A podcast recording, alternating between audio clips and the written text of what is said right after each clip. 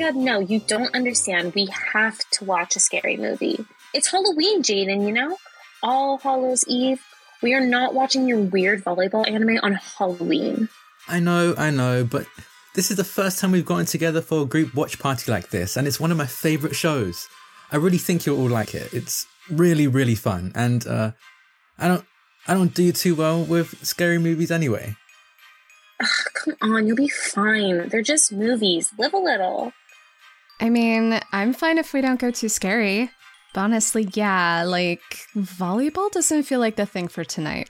Is there anything else we can watch? Maybe there's a Halloween anime we can watch? That might be a good compromise. Hmm, there aren't a ton of good horror anime, but I'm sure we could find something. I brought one if people are okay with checking it out. It's from an older anime, but you can watch this movie standalone and it's pretty good. Ooh, is that Cyber Idols? Oh, so you've seen it? Yes. Wow, I, I haven't watched Cyber Idols in so long. This show is fantastic. I forgot it was still running. Can't confirm, Cyber Idols is great. Ooh, I see pumpkins on the cover. You said this is one of the movies? Yeah, it's the third movie, Halloween Crisis. That looks perfect, Valerie. I think you might have hit the stinger right on target. Yeah, I think that might just be the movie for tonight. Oh, thank you, honey. Fan support is always appreciated. High five. High five. Okay, sounds good. It's been a while since I watched it. Seemed like a good time of year for it. Let's watch. Ugh, I guess. This better not suck, y'all. Nerds.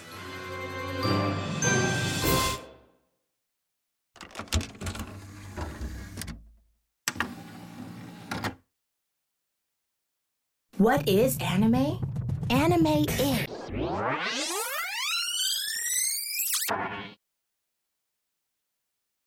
Welcome to Neo Cadence, a megacity with a buzzing entertainment scene. The year is 20XX, and we find ourselves in Megazone Plaza, a bustling shopping district full of establishments of all kinds and all levels of popularity.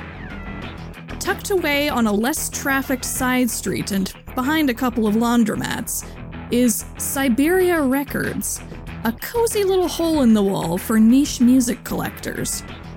Few people in this technological digital first age bother much with vinyl or CDs or cassettes anymore. But for those who still harbor a love of slipping a record out of its sleeve or cracking open a jewel case, Siberia Records is there for them.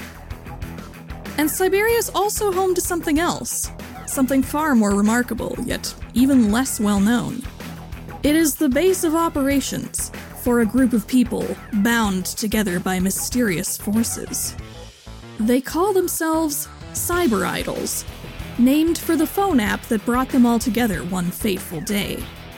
It was on that day that they all found the truth of what lurks beneath the surface of this city the Pulse, a cadre of otherworldly spirits with a taste for music and human souls. They are able to travel from place to place as living sound waves and can take on any form they choose to attack their victims. They are especially drawn to the hearts of music lovers and will devour anyone whose rhythms suit their taste. And in a music driven city like Neo Cadence, the dinner bell's ringing 24 7. The only way to fight the pulse is with powers granted through mysterious devices resembling flip phones, all pre installed with a single solitary app called Cyber Idol. No one quite knows who created these phones or where the text messages warning them of new threats come from. All their users know is that their powers are real.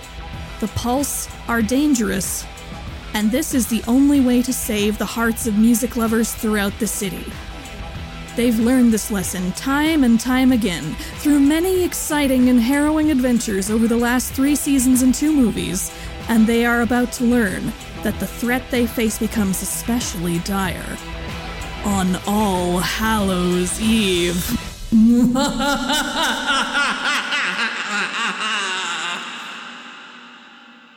I am so proud of myself for keeping a straight face.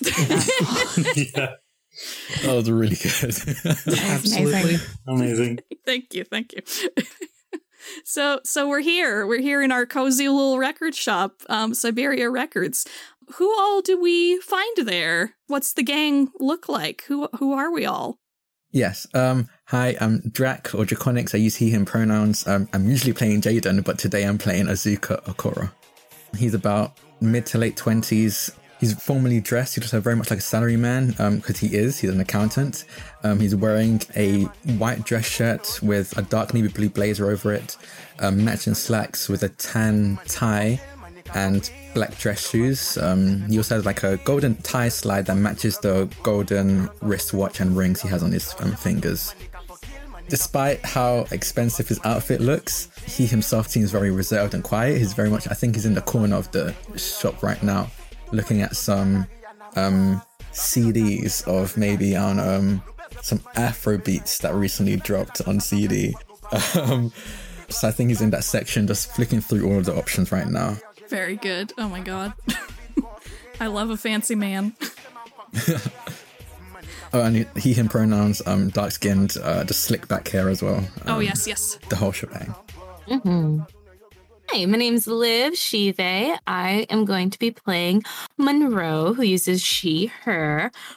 Over in like towards the side of the shop in like the Latin section, checking out the greatest hits of some, you know, late Latina star, we see Monroe, who is like early college years. She's wearing this like bright golden yellow bomber jacket. And then she's got like these like shorts on and like these chunky white shoes and slung over one of her shoulders is the apron for her barista job because she's definitely like here before she has to go to work. They won't miss her. She's like a few minutes late and she has to check these albums out. But she's got like short brown hair she's like popping gum as she's looking through everything and kind of like tapping a foot to whatever music is playing inside of the store. Um, I think every now and then she like lifts an album up and to like turns to yell at one of the other employees, just being like, "You got any like more of these? Like when is like the next shipment coming in?" Just making a whole lot of racket for no good reason, but she's having a great time. Oh, and I love that this is like after like three seasons worth of anime, so like still acting like this with the employees, even though they know perfectly well who she is. Yeah, yeah, a hundred percent. Hey, I'm Dana Alexa, she, her. I usually play Valerie on Cyber Idols, but today I'll be playing Lacey, also she, her. Lacey is early 20s. She works as a stalker in the record store. She likes music, but she doesn't know much about it, and she can usually be spotted in a crowd because she's blonde with long pigtails, and she is always wearing some combination of pink and sparkly. Uh, basically, think of uh, Elle Woods in Legally Blonde. And what was Monroe asking again? Monroe like rushes over, and I, if I may, I think she's taller than Lacey. Mhm. Um, so I think she just like pops her head on top of Lacey's from behind and like holds an album up in front of the both of them so they can both see. um, and it's just like, um, are you gonna be getting any more of like this in? Because this, this right here, good stuff. You should listen to it.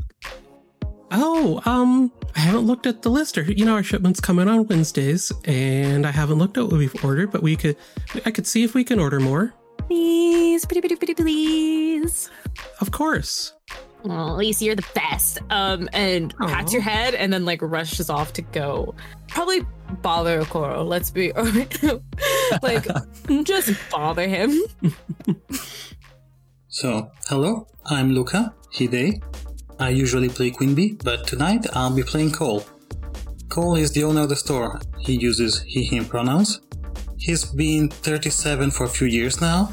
he's not a tall guy, but he's pretty big. He's got beefy arms, a bit of a belly, large motorhead mustache, and dark unkempt hair. He wears uh, cargo shorts, a DeRosa t-shirt with the stylized uh, round uh, devil face, and then invest with way too many patches. He's currently just sprawled back uh, behind the counter on an old chair, trying to make sense of a bunch of orders he has written on scrap of papers he had on hand over the week. Ah, yes, I know exactly this person. this is a very clear picture.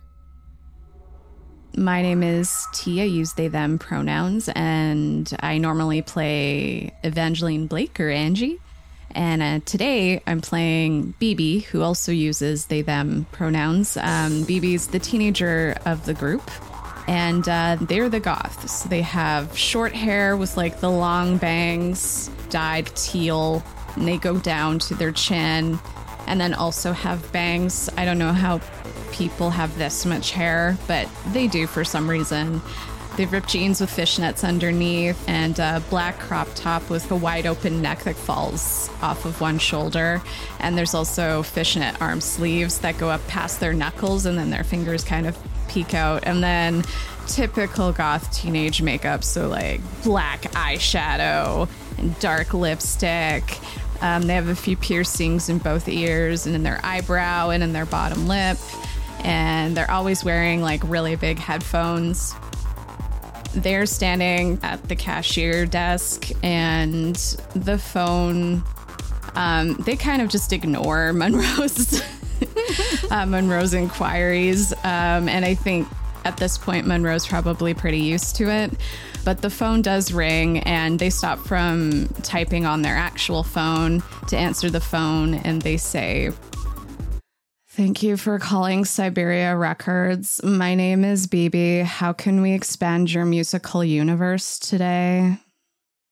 Uh, yeah, I'm I'm just wondering if you've got any uh Springsteen in stock. No, and then they hang up. Cole nods approvingly. Perfect. Also, just it must be said, this is not a persona inspired game without somebody having headphones. So I appreciate Oh, absolutely. Oh, yes, yes. Yeah, and today, as as most days, it's just y'all in the shop. It's not a highly trafficked store. Again, it's in kind of like a less popular area of the Megazone Plaza, and it's a niche type of store to begin with. So you're kind of used to having the store all to yourselves and just hanging out and browsing as you please. But on this fine Halloween afternoon, by the way, um, it is Halloween in Neo Cadence, and the entire Megazone Plaza is done up um, in a lot of orange and black and general spoopy decorations of all sorts. Um, sort of actually how how done up for the season do you think the store is? I mean, I don't think Cole would be any good at carving a pumpkin. Like, there's probably one that is really badly done, and like he made one eye bigger than the other and then gave up halfway through the mouth. Oh, good. Uh, but uh, he put up a couple death metal posters. that counts. That's in the spirit. in true like I'm working on the holidays and I have a customer service job, so I'm going to be half dressed up. Um, I think Monroe is wearing cat ears and has done her makeup to like have cat whiskers and stuff, but is still wholeheartedly just in like standard civilian clothing. I think Azuka probably has a special tie. I think I said he had a tan tie. That's what he usually wears. I think he has a tie with like cobwebs on it. They had to dress up for work today, and that was the best he was willing to do. nice. Maybe it's like the exact same color as usual, but just with the faint, like, Yeah. cobwebby linings. Like you have to squint. You have to really squint to see it. Yeah. Perfect. Monroe like tugs on a little bit. It's like, ooh, that's fun, and then like buzzes off somewhere. There's a few like skulls with candles in them, but they're like the fake candles that just have the electric light because they weren't allowed to bring in the real candles.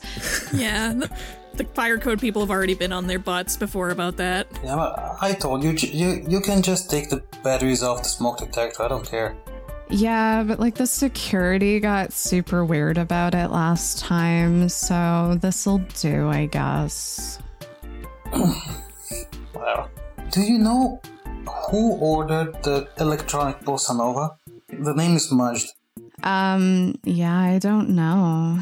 No, it's just it's like uh, this taco sauce. Yeah, that that totally sucks. No, no, that's a clue. That's a clue. No, I, I think I think that was I think that was Marty. You know, he usually comes in on Saturdays, but I think he was here on Thursday. I think he was just in the area and he was getting lunch. That was probably why he had had tacos. You know. Good job. Yeah, you know, I he wasn't really looking for to to order anything, but th- thought that you know it sounded like he was really into the electronic stuff. And I know I saw the electric bossa nova on our order list, and so I thought maybe that was something that he would like.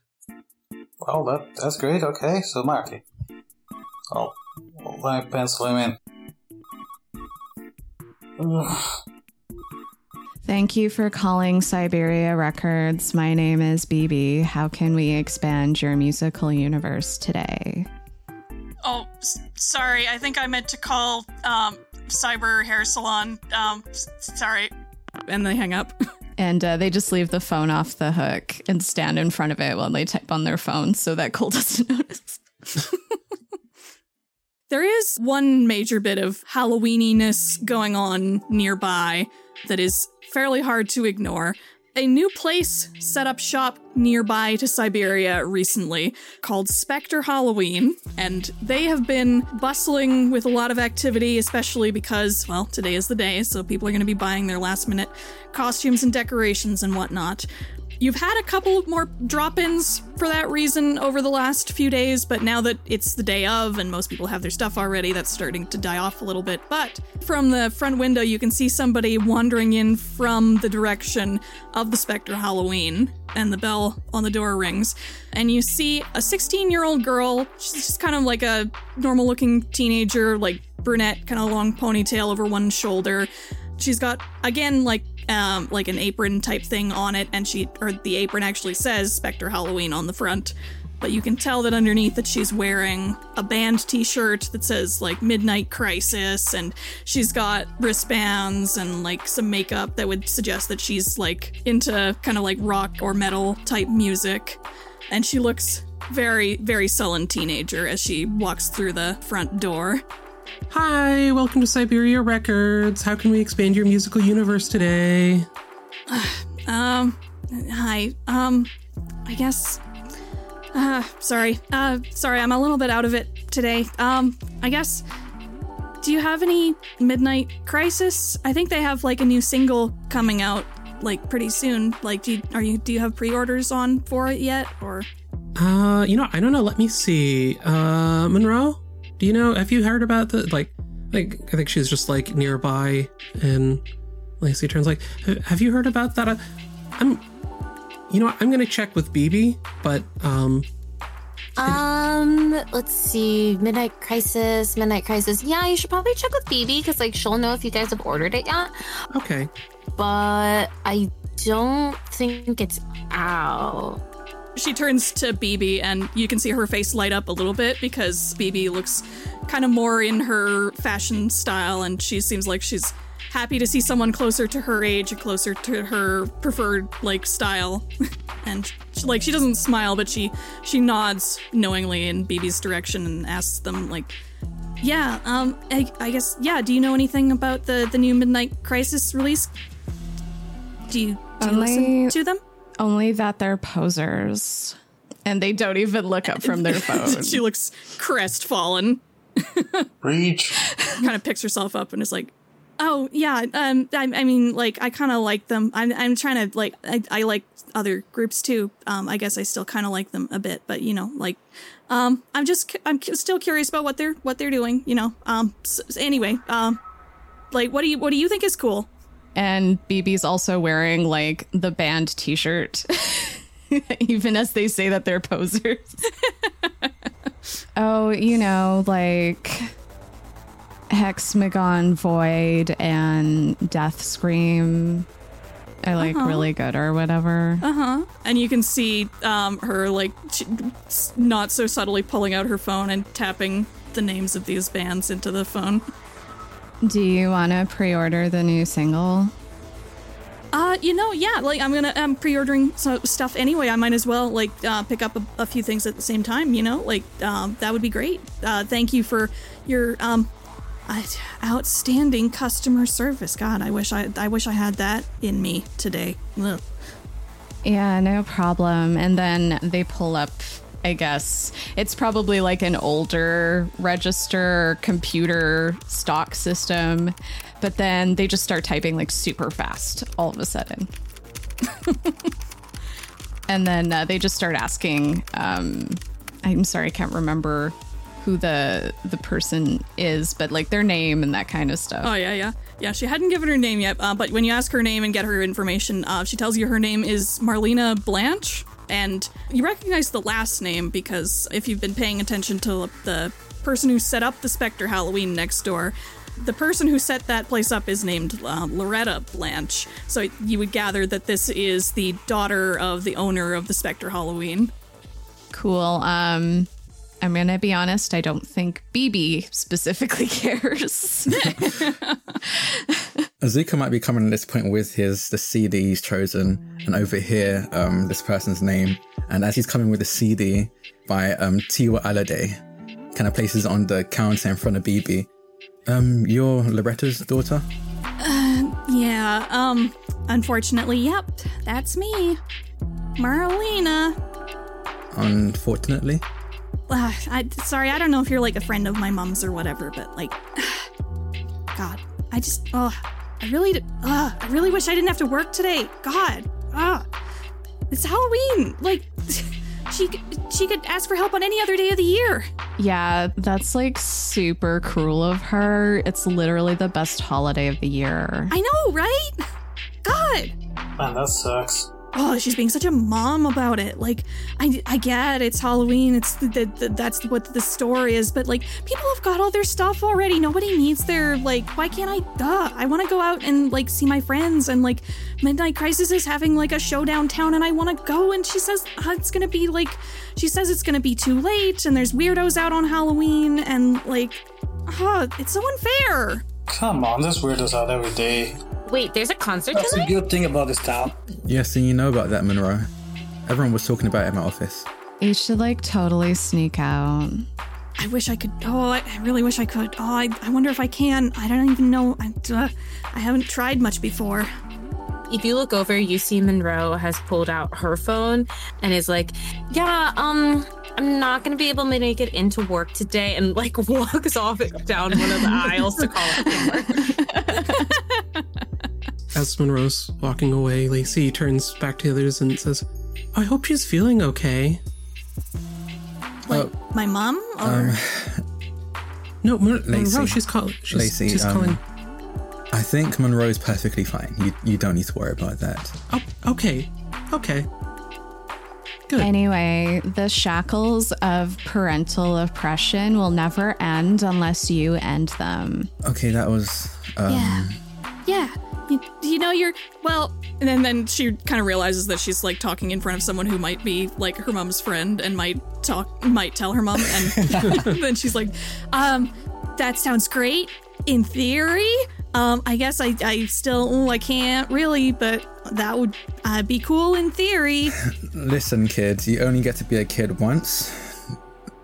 Skip up wherever you can now because once you're an adult, you won't be able to.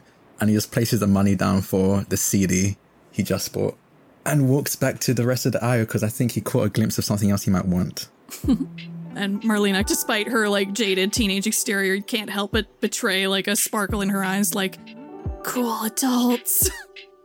Honestly, you can slack off even when you're an adult. It just depends on how you decide to handle your life, the choices you make, but this is the best time to do it. Get out there, have fun. I've got an idea. Oh? What if you say you're coming to my house to watch scary movies or whatever, your new friend, and then just give them Cole's number and Cole will cover for us and we'll just go to the concert. You mean you you would go Well- with me? Yeah, sure, I guess. Oh, Seems like it's not normally my thing because, you know, they're total posers, but yeah, yeah, I guess I'd go. we, we've got to go and, and make sure that they still are, of course. Yeah, yeah, exactly. Oh, I'll do you one better. I can see, uh, I need you to help me set up a Halloween thing. So it counts like you're working. This might work. This might work. Oh, it sounds like you've solved your midnight crisis. And she cringes, like, thank And you. uh, BB just gives Lacey a flat look. She just smiles and waves at them. Much like the opposite of Drac, my instinct when I hear a pun is to be delighted, but um, this character I don't think would be. Very fair. My instinct is to be hurt, but I think um, Azuka would find that funny actually and chuckle under his breath. As everybody's chuckling and laughing, Monroe comes strutting back down from one of the aisles and just like, okay, got the night off. Let's go. So you all are going to escort the 16 year old girl to a rock concert that her mom doesn't want her to go to. This is great. I Well, think she's can- still can I- going to be chaperoned. I'm an adult. Exactly. Yeah, we're doing girls' work. They're doing the responsible thing. I think um, during the Halloween party, um, uh, what's his name? Fucking Azuka. I can't remember my own character's name. Uh, the Halloween party Azuka just went, came back from like the little office party. I think one of his co-workers invited him to this concert, so that's why he knows about it. So he was heading in this direction anyway. so just like, um, yeah, no, Midnight um, Crisis is performing today. I actually have I actually have tickets. A friend of mine um, invited me, and I couldn't say no. Um, they didn't let me say no. So I'm heading in that direction anyway. Do you do you need a ride? Yeah, no, that would be that would be great if, if yeah, if you're all th- that would be super cool of all of you. Yeah, no, again, like the, these guys are like total posers or um, um, whatever, but um, everybody else seems to like them, and it would be very cool of, of me to to be there and and hear and be up on what everybody else likes. Yeah, and there might be like a cool opening band too, or whatever. So Yeah, yeah, maybe maybe Hexa Hexamagon was it? I forgot the name. I just made it up on the. Fly. maybe they'll be there too. Hey, I just need to I need to ask you a question. Do you enjoy this band? Yes or no? I mean, I mean they're okay. Yeah. Then you shouldn't care about whether or not other people like it or not. Yeah, listen to the square. Marlena's blushing, like embarrassed. Oh, it's okay. I don't know anything about music, but everyone's super nice to me. well, I guess that's probably because you're a super nice person. It seems like. Aw, thank you. It's really important to just like what you like. Like, honestly, who cares? And there's always like new and exciting things to learn. Um, like BB's totally right. The best way to find a new group is to listen to the openers because you can go and like deep dive, and then you find a whole bunch of stuff. It's like having your life on shuffle all the time. Okay. All right. Well, okay. I guess I'll I'll um I'll go tell my mom. I guess well I have to finish out shift at the Halloween store first. Um, but I guess after I'm done, um, I have a reason to go somewhere that she would approve of. And yeah, that sounds great. Um, I guess I'll I'll see you all um later. I get off at like uh at like seven. Hmm. All right. See you then. See you then. A lot of fun. All right. Um, and Marlena like lets herself smile a little bit more um as she leaves and says goodbye. For the record, Lacey's costume is um she's just wearing like pink shirt and jacket and pants, but she is also wearing pink cat ears and, and has uh, whiskers painted on her face. Aw, Monroe Oh my and God, Lacey we're are cat buddies. Mm-hmm. mm-hmm. Yeah. Perfect. And I guess just Cole and BB are just perpetually Halloween-ish the way that they dress. Halloween is a way of life. I mean, I, I could gra- there's an old witch hat on a shelf. I could grab that. It's like the same one he wears every year. It's covered in a layer of dust because that's literally the only time it gets used every year. It's got actual cobwebs. The real deal. It's part of the aesthetic. It just sits on the shelf next to the St. Patrick's Day hat and the New Year's hat, Oh, and the Easter hat. And the lampshade. Perfect. All right, so I think the rest of the time that you have until you've agreed to meet Marlena goes about the same as usual, nothing too out of the ordinary. You meet her at the time that you said, and you give her a ride. Are you all traveling in one vehicle? Like, who's got a vehicle? What kind of vehicle is it? I'm curious. Do you have like a, a cybermobile or Scooby truck or whatever it is? Oh boy. We have Um, to have like an old, like beat up roadie Oh. van, right? Yeah. They're- Yeah. Absolutely. yeah, but I think Azuka refuses to drive in it. I think he brings he always takes his own car wherever we're going. and uh, he already offered to drive the teenagers, so I think BB would just sit in like Azuka's, I don't know, Honda Civic or whatever. Definitely like a Honda Civic 20XX. Yeah. Yes. The second Monroe jumps into the front seat and grabs the aux immediately. he immediately just he just sighs and does, I think at this point he just allows it to happen. There was definitely a point where he would like there'd be an, a small argument and she would always win, but he just gives up before, before the fight happens. Can you put on Midnight Crisis? You know, since we're going to the concert. Yeah, why not? Oh, Azuka, thank you again for driving. I mean, I, we could use my van, but like my car freshener expired, so it's not safe to drive. Oh, that doesn't surprise me. You know, it's it's fine. Um, I was heading in this direction anyway, so it's not it's no skin off my nose. That's really nice of you. Thank you. So, wait, so are all six of you piling into this Honda Civic? I guess so. The sense I get is that he agreed to take Marlena and then everyone else just got in without asking Yeah. or Yeah. coordinating. That's exactly it. Yeah. I, I think Cole is sitting on someone's lap. Oh, he's sitting on BB's lap. yes. They don't even um, notice they're typing on their phone and their headphones are up, even though they asked to play music. yeah, this is a, it's a great like anime shot with like everybody like squeezed into the one tiny area. But yeah, since BB asked, like Monroe um, turns back and winks at them, and it's just like, "For you, BB, anything," um, and starts playing Midnight Crisis as Nice. loud Oh as god. possible. I want to blow out this man's speakers. Um, BB takes their headphones down so they can listen.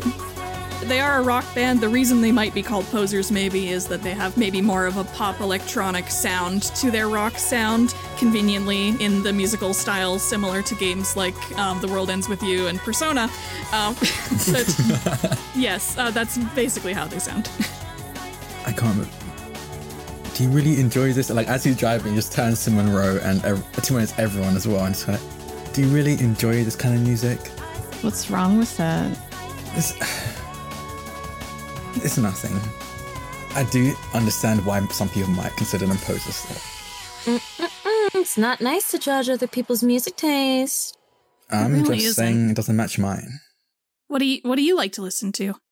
At the moment he's asked that, um, he it's almost like he was waiting for someone to ask that. Um, immediately unplugs um, Monroe's phone and plugs his in, and he's just Hey, booty shaking Afro beats, you know? Like, it's just, if he was not sitting down, you're pretty sure he'd be throwing his ass around in a circle right now, but he can't. That's un- that's not a safe way to drive. So, but- and it's, it's a complete opposite to what he looks like because he's still in his business, so he's still very much um, all put together, but the music does not convey that at all. and he's kind of like, he's kind of bobbing his head to it like he's listening to classical music, so like it doesn't even really match the rhythm of it all. But he's just, it's like it's, it's soothing to him. Little like minorly conducting with a finger or something. Yeah, like kind of conducting, like tapping the wheel with one of his fingers to the beat of the music. Nice. This is music. It's pretty cool. Like it's chill. And like BB doesn't have their headphones on, so that's like the best compliment that you can get. Alternatively, Monroe went from like, "Hey," from t- uh, forgetting her phone unplugged to just like hands up in the air, like bobbing up and down, like rocking her body to the music. Is there a sunroof? no, Absolutely not. No, she doesn't get paid No, enough for that. Um, no. Uh, I think Marlena actually repeats this with the other people in the car. I think she wants to know what everybody listens to. and gets people to pass the aux cord around the car. Ooh, yeah. So, like, without going into a scene for everybody, uh, what what music genre do you think your character most likes to listen to? What, what would you play? Lacey definitely just has like top 10 pop playlist. As as expected, but also like as perfect. Yeah, to everyone's eye rolls. Monroe does not eye roll. Monroe sings whatever like pop song, like Good. goes full like party in the USA type vibe of just like screaming the song with you. Good, good, perfect. um when it's Monroe's turn, she puts on some sort of like Spanish, like reggaeton kind of situation. Um, a similar vibe to the Afro beats because like it is music you want to dance to, but definitely with a more like Spanish flair. You know, Azuka's bobbing his head to this. He's about it. Yeah, I think I think Marle- Marlena's really digging it as well. She's digging everybody's music so far, although for certain tracks, again, she is like kind of pretending a bit that she's not as much as she is like for Lacey's tracks. Man, downtown is kind of far away like- from Megazone Plaza, isn't it? Uh, he Azuka definitely gives Monroe like a, a slight nod of approval when her music starts playing as well. It's like, okay, okay. I think BB leans towards like rock industrial kind of sound, maybe more on the electronic side, like Dance with the Dead, who have this whole new wave, but also guitar type sound. that I think is probably what Marlena's grooving to the most because she really does like rock and and such, but Yeah. she just has wider taste than she lets on. Cole can ruin everybody's night with some uh, early 2000 uh, Italian punk. Uh, like, it's just uh, incomprehensible screaming that somehow sounds sarcastic. this is their first lineup. This is before they sold out. Oh, oh yeah, I, I can I can tell they're they're very not selling out. Barely any disc at all. Yeah. Cool. I love this album. Yeah, this is a bootleg. It's great. Yeah, yeah, it, it's great. BB's definitely been converted um, to Italian punk from hanging out with Cole. I mean, it's been three seasons. You've had lots and lots of character development and time to get to, to know him. Three seasons and a movie. The theater release was one of the movies as well, so that was pretty. That was a pretty intense one. I remember that. Uh, yeah, Cole's basically BB's father figure. Their parents never show up in the series for some reason, even though they have parents and they probably have like a wholesome home life. It's Aw. just they're never there, but Cole's the main father figure. But I think at, at some point during this, um, Lacey's going, now, is this a punk rock or alternative rock or alternative punk or rock alternative? I can, I can is, is this, is this indie rock or, or This is alternative indie punk. With some ska influences. Yeah, obviously. Lava ska. oh, ska. Oh, okay, okay.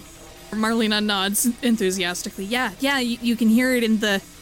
I think there there's a trumpet in there somewhere. Of course. Oh, Yeah, yeah, wow. I think they might be blowing into the wrong end of it, but I think it, I think I hear it. See, that's that's their experimental phase. Got it. Got it. Okay. I'm I'm learning things. Okay, cool. Cool. It's all about like breaking the norms. So you don't always play the trumpet, you know, from the one end. There's just like so many options, you know? Okay. All right. Wow.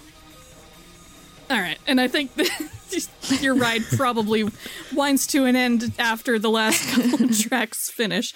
Um, you reach the you reach the downtown area where there's clearly this big music event going on. Um, I think it's it's a big it's a really uh, quite big like music festival type event. So there's multiple stages going on, and there's like food vendors. Obviously, there's people in costumes. There's decorations everywhere, and like jack o' lantern lights and strings up along the lampposts. And since it's a futuristic city, there's a bunch of like big Blade Runner style um, projections on the sides of buildings with uh, with Halloween art and promotions for various idols and whatnot. And there's definitely going to be a stage further into the venue where Midnight Crisis will be performing eventually, but right now is in fact being used by Hexamagon as they perform one of their opening numbers.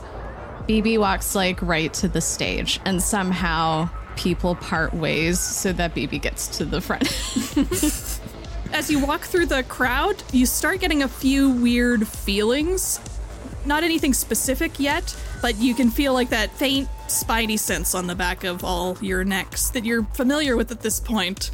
Um, they're not pointing in any specific direction, but you know that there's something in the air here that's not quite right. I think all of our eyes like meet in that moment. Then, like we all know. It's like that, you know, that anime shot where it's just a cut of all of us stopping to All look at each other. Yeah. Of course, Marlena's completely oblivious. Um, she's just happy to be here. She's at one of the food stalls. She's getting some nice, like, orange and black cotton candy. Oh, Cole taps on uh, Lacey's shoulder. Hey, hey, Lace, uh, I left my money in the register. Can, can you spot me just till next week? Oh, yeah, of course. So sweet. I, I want to get uh, an elephant here. You want something? Uh, yeah, yeah, I'll have a Fanta. Azuka is going to be like, just whisper so only we can hear. To be like, you all felt that, right? yeah, something's going on. Yeah. Yeah, I think I've been needing the energy. Yeah, and and sure enough, as you gather together in this in this one spot, kind of away from Marlena, um, the phones in your pockets, not your regular phones, but your special phones, buzz, and you're getting an incoming text message. Oh no. I look at my flip phone. Yeah, we all um, Yeah. take them out and look. Yeah. All at the same time. It's awful. Whip them out at the same time. Exactly. It's another split shot of all of us doing it. And the message just says, You feel it too. They are gathering. Be on the lookout for the violet.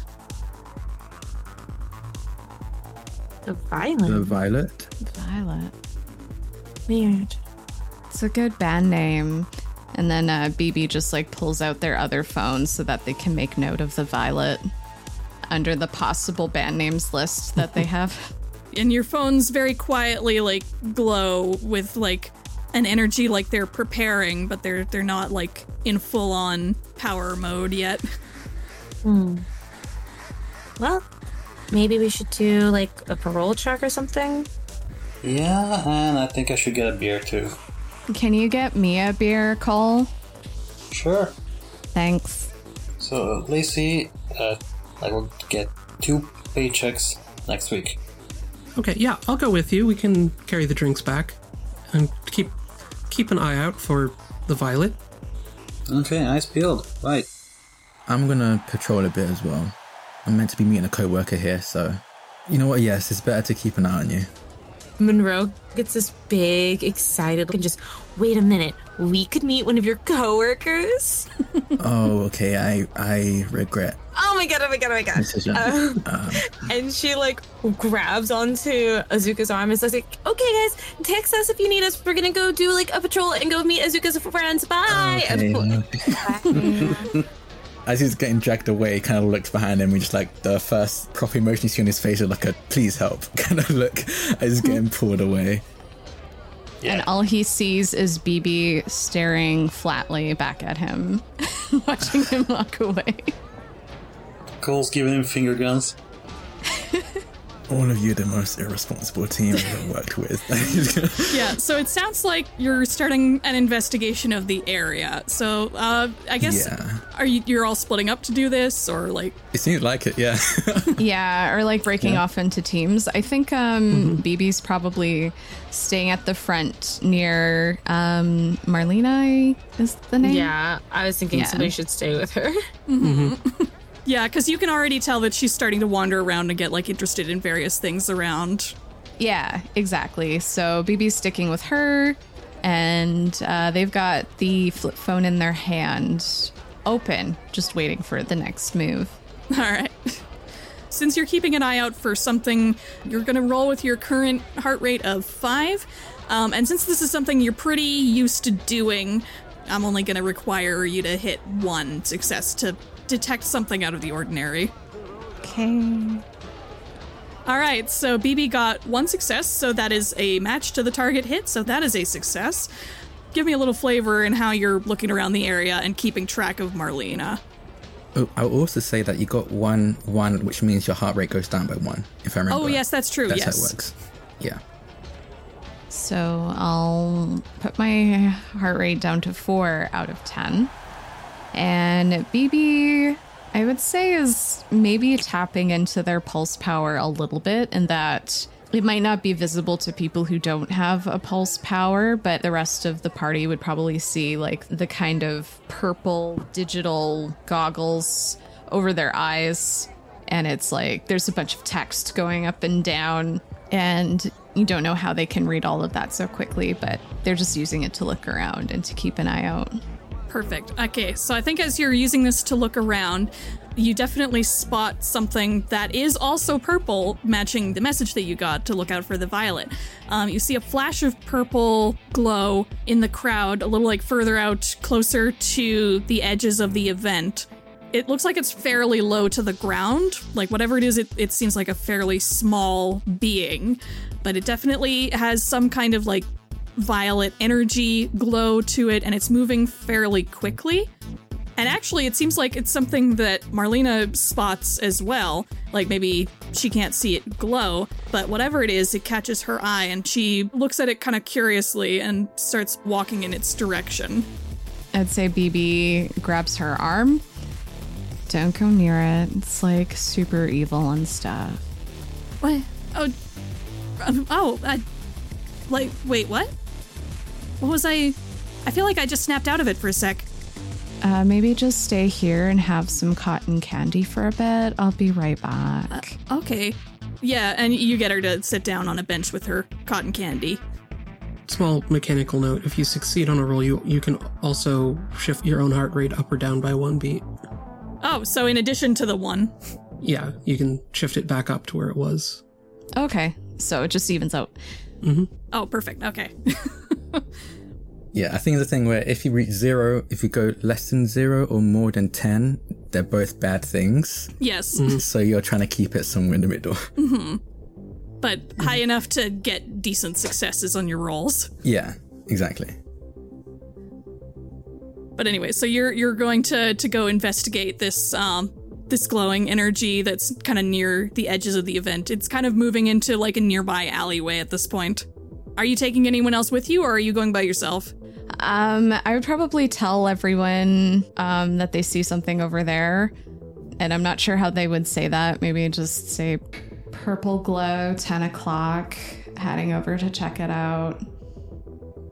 In a way that like only the team members can hear, because there's probably like, you know, a pulse way to do it. I don't know. Yeah, they probably have like uh like cyber idol telepathy or whatever it is. Which is convenient for the animators because it means they don't have to animate the lip flaps when the characters talk. hmm So you gather everybody together and you're heading towards this alleyway. You've got a beat on this energy. You can tell it's still kind of down through this alley street, and you can feel that there's a bit more of this energy further down the street. Like there might be more of these beings further in. Um, I think BB hangs back and just gets the phone ready to summon.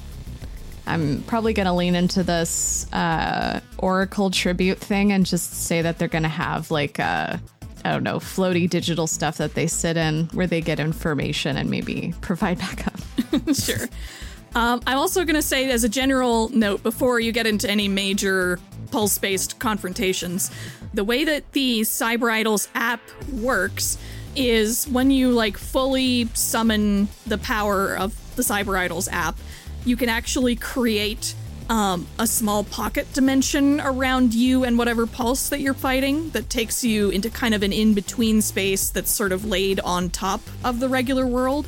So nobody can see you fighting the pulse, and the pulse won't hurt regular people while they're in this pocket dimension.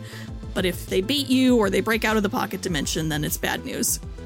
basically just a way to have the like dark dimension type aspect of this whole setup. I'm just thinking like um the Series X, where they just kind of have like magical walls and they can just destroy whatever is inside. That's exactly what I'm thinking of, to. actually. Yeah. yeah. Or to go go even like further back with it, like like a reboot cube. Ooh. So wait, did we all like congregate? We all met back up together at this alleyway, right?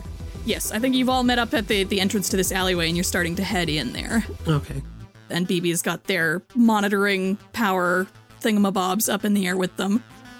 Before we go into the alley, can I roll to see if we managed to get our food before we got called by BB? Sure, I'll make that a, again a one success required.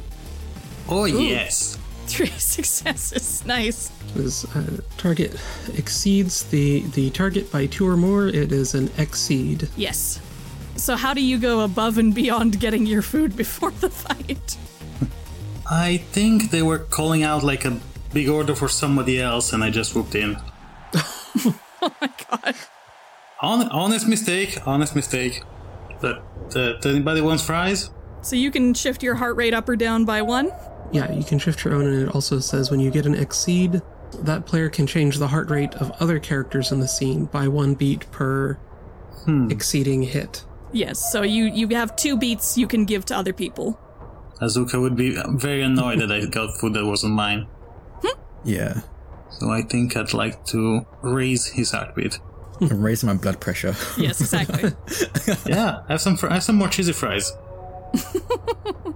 Yeah, as you're all getting like ready to go into this serious like alley situation, from off screen you see like Cole's hand enter the frame with a cheesy fry in hand, like want some?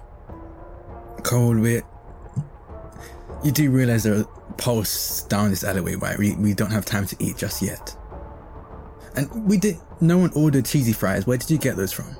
BB just takes the cheesy fries and places them, and somehow it sits perfectly fine on like whatever digital desk they have, and they just start eating them in between like their typing and analysis. Perfect. Yeah, our our order came up really quickly, and there were also cheesy fries. That was really nice. We'll talk about this later.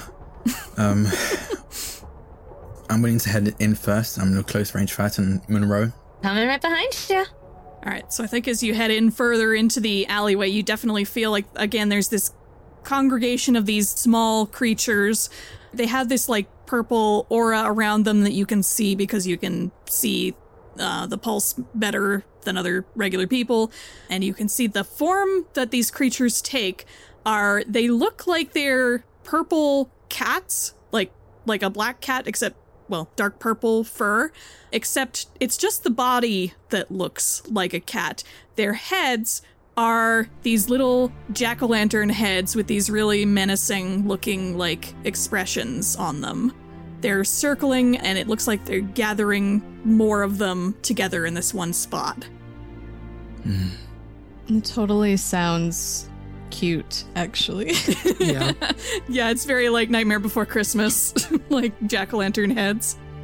I mean, I'm glad they dressed for the occasion. Yeah, they're more into the season than you are. It's not very hard. And as you get closer, they notice that you're there, and they all turn to face you with their their very sinister pumpkin faces, all facing you. Hmm.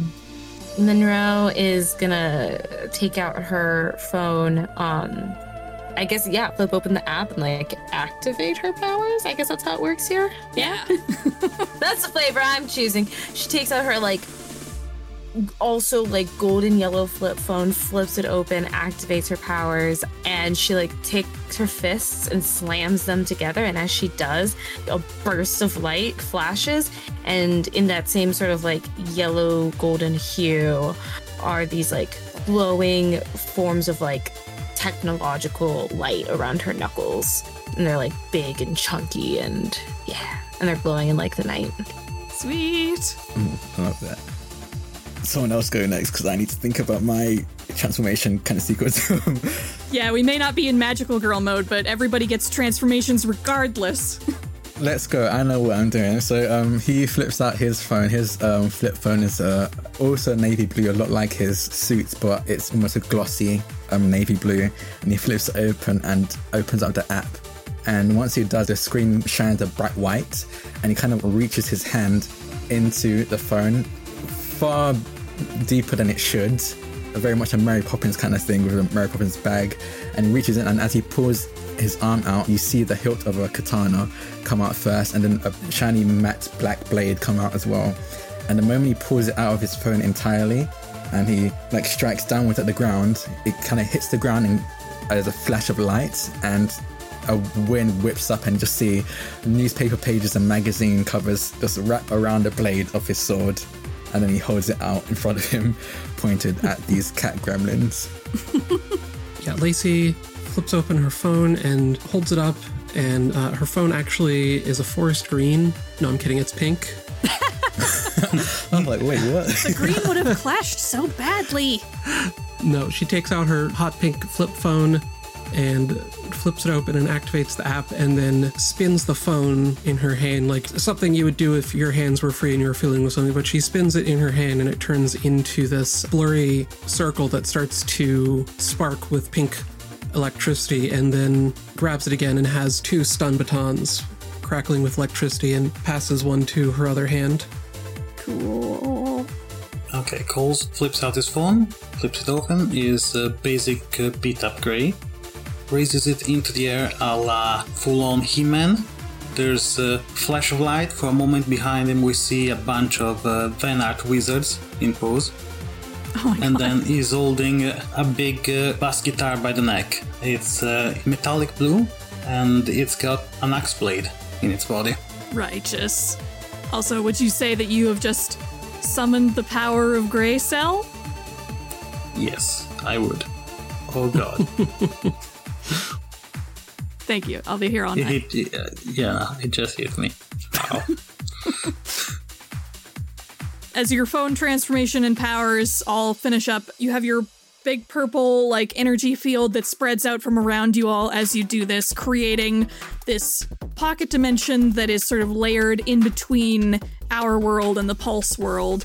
So you can still sort of see the outline of the world that you were just in underneath everything, um, but it looks like it's kind of in like a photo negative and the pulse look even like brighter purple in this dimension and they are definitely well they they were aware of you and now they are coming at you there's about well there i'm going to say there is about five of them one for each of you they're rushing at you um, they've got these big wicked looking claws and they're going to start jumping at you who's going to make the first move well, I guess to be more specific to the game's terminology, who wants to take the spotlight first? I will. All right. Spotlight on Azuka.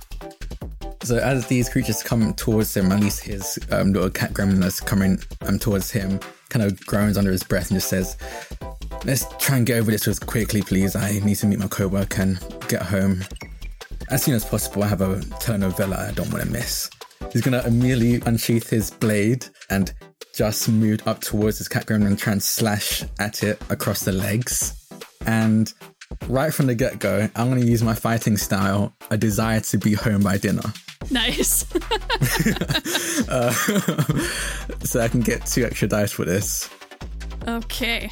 Your heart rate is six, so you get to roll six dice, and you also, because you're using an aspect of your fighting style, you get to roll with two additional dice in your pool. Yeah. So, since you're only attacking one of these cat gremlins and not like a bunch of them at once, I'm going to call that a two hits. I'm going to require for that one. Okay. Fingers crossed. I'm gonna be rolling eight dice. Yes. Oh damn! Nice. Four successes. Four successes, um, and you get one one. So that means I get to adjust a heart rate in the scene. But since you got an exceed by two, you also get to adjust some heartbeats in the scene plus your own. okay, so I'll adjust my heartbeat and bump up by one. Okay. Um, so I'm gonna bump up Monroe's heartbeat and BB's because they seem very much like a long range fighter and it seems like they're gonna get up close soon. so um, Monroe and BB, I'll give them a heartbeat each. Okay. And then who am I going to be mean to? Uh, I think to represent the fact that this cat is going for you, I am going to raise your heart or uh, lower your heartbeat back down by one, Azuka. Okay. So describe how you succeed at attacking this cat. You get you successfully go for the legs. You kind of see him like crouch down and just glare at the cat as it's coming towards them. It's almost like he's waiting for the cat to get closer. And the moment the cat is within striking distance of him, he launches himself towards the cat and slashes across the lower half of the legs and ends up on the other side of the cat. And you see the newspaper and magazine pages on his blade is kind of covered in whatever this thing bleeds. Um, Yeah, I don't think they do bleed necessarily. I think it's more like a mist that comes out of them when you attack them. Oh, okay. So you just see that kind of same mist coming off his sword as whatever is evaporates, and he turns around to face where everyone's coming after him again. Yeah, and I think as the cat goes by you, like as its legs start to phase out of existence, it does get you on the cheek as it sails past you, but then it again phases out of existence. All right, who wants to go next? Who wants the spotlight next? Spoiler, I'm up close and personal, so I might as well go. um, yeah, so I'll go ahead and roll. So I'm at six, and I get two extra dice. So I'm going to be rolling with eight. Okay, three successes and a one. All right, and you said you were rolling with one of your aspects, right? yeah, yeah. So I rolled eight. Uh, which of your aspects were you rolling with?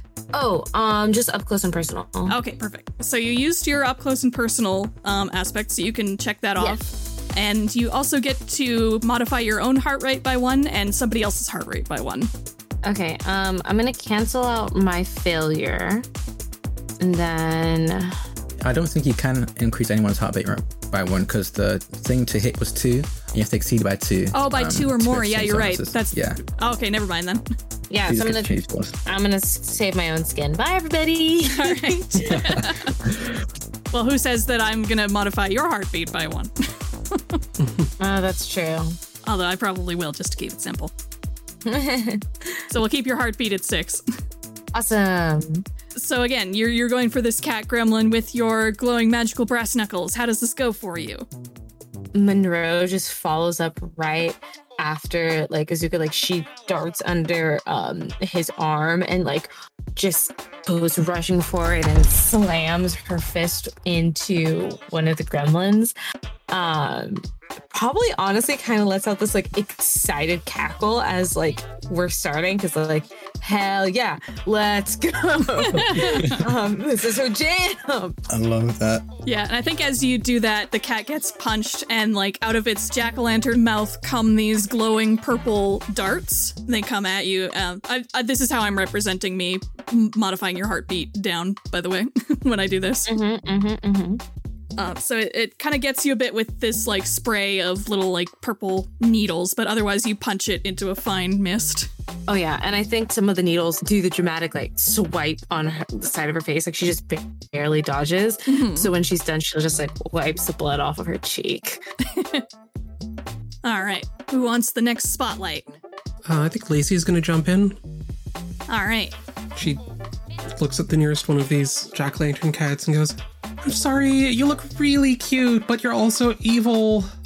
And maybe before it can react, disappears in sort of a bolt of pink electricity and appears right behind it and hits it with one of her stun batons. And so I'm going to mark shocking speed, get plus two.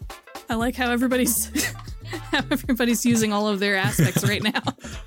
Just don't have time for this. There's stuff going on. You need to get Yeah. back to it. There's telenovelas to watch. Gotta use them sometime. Yeah. I need to watch the next episode of Game of Flames. This is just getting good. Yeah.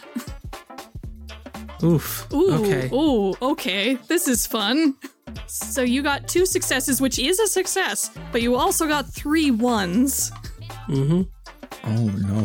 Go ahead and put my heart rate up by one. Yeah. So you can raise your heart rate. And what am I gonna do? Am I gonna pile it all on you and be mean, or am I gonna spread it out? you just raised your heartbeat to six, right? Yes. I'm actually going to raise your heartbeat by two. Oh. And who are you most close to right now in the fray? I think I was closer to the back, but like zipped ahead. Ah, okay, so you're probably closer to BB and Cole than you are to Azuka and Mhm. Monroe. That's what I'm trying to determine. Yeah. Okay. I'm gonna pull Cole down by one.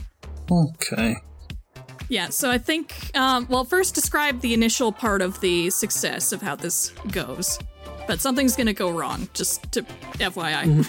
Yeah, uh, like I said, Lacey like visually turns into electricity and zips behind this cat and like as it's as it looks like it's about to attack, suddenly she's behind it and zaps it with one of her stun batons. Yeah, and I think you do that. You do get it. Um, but I think this surge is stronger than you expect it to be. And you do end up frying and mystifying this cat. But it also like goes off surprisingly close to Cole, like very close to actually hitting him. Um, and I think your heartbeat like shoots up because you're like, oh my god, I just about killed Cole. Um, and Cole's heartbeat goes down because you just about got hit. You know what it is? Is the um the cat is standing in like a puddle of some spilled drink, and so the whole puddle like sparks. Yeah, yeah, yeah.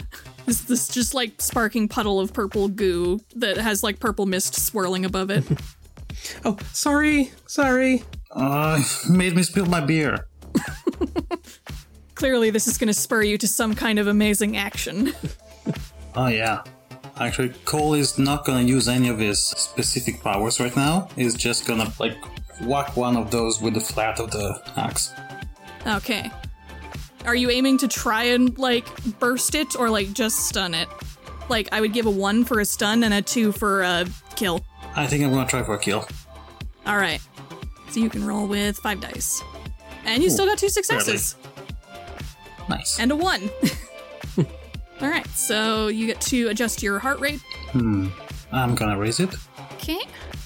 Um, and I think I'm I'm actually gonna pull Lacey's heartbeat back down one because I think seeing Cole recover um, probably reassures you a bit.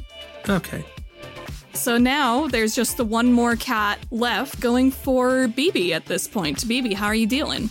Um, I'm assuming that these are just like baby bosses before we fight the big boss. Mm, they may maybe.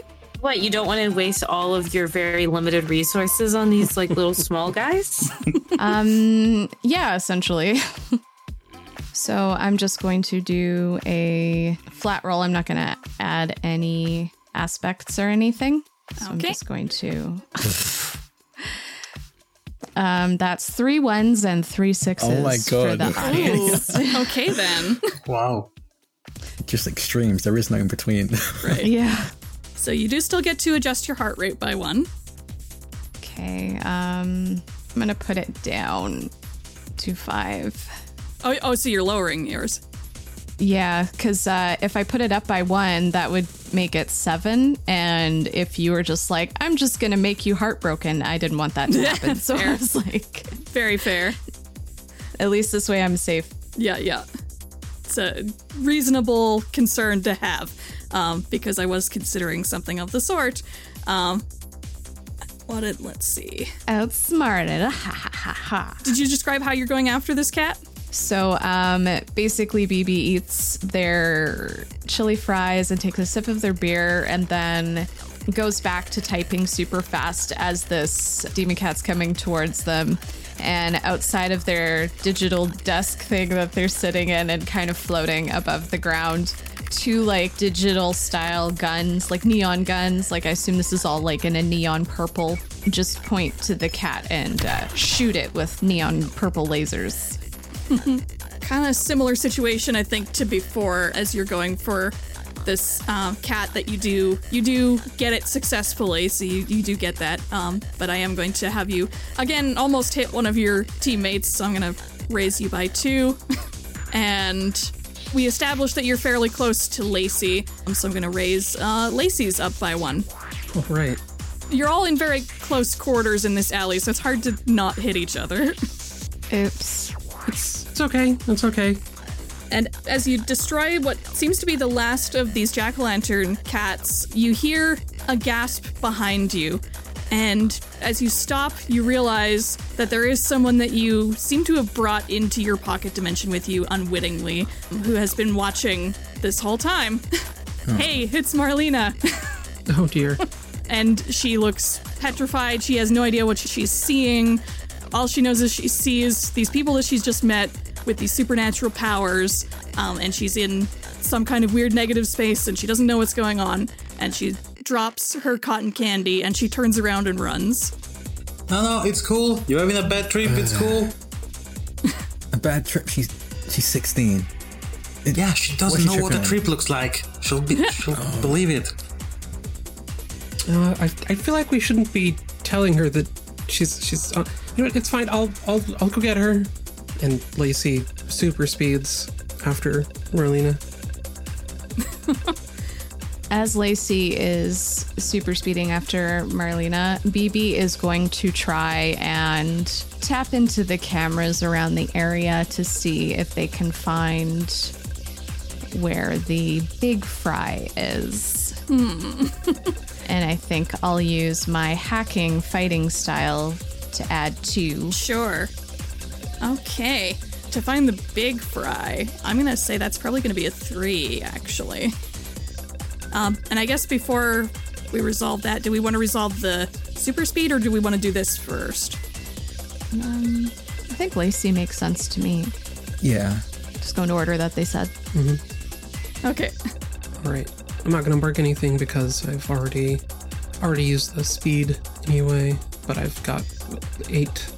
Yeah, and I'm gonna say because this is kind of a like a twisty, turny alley area that you're in, um, and she already got a head start on you. I'm gonna call it a two because you are still super speedy. So All right.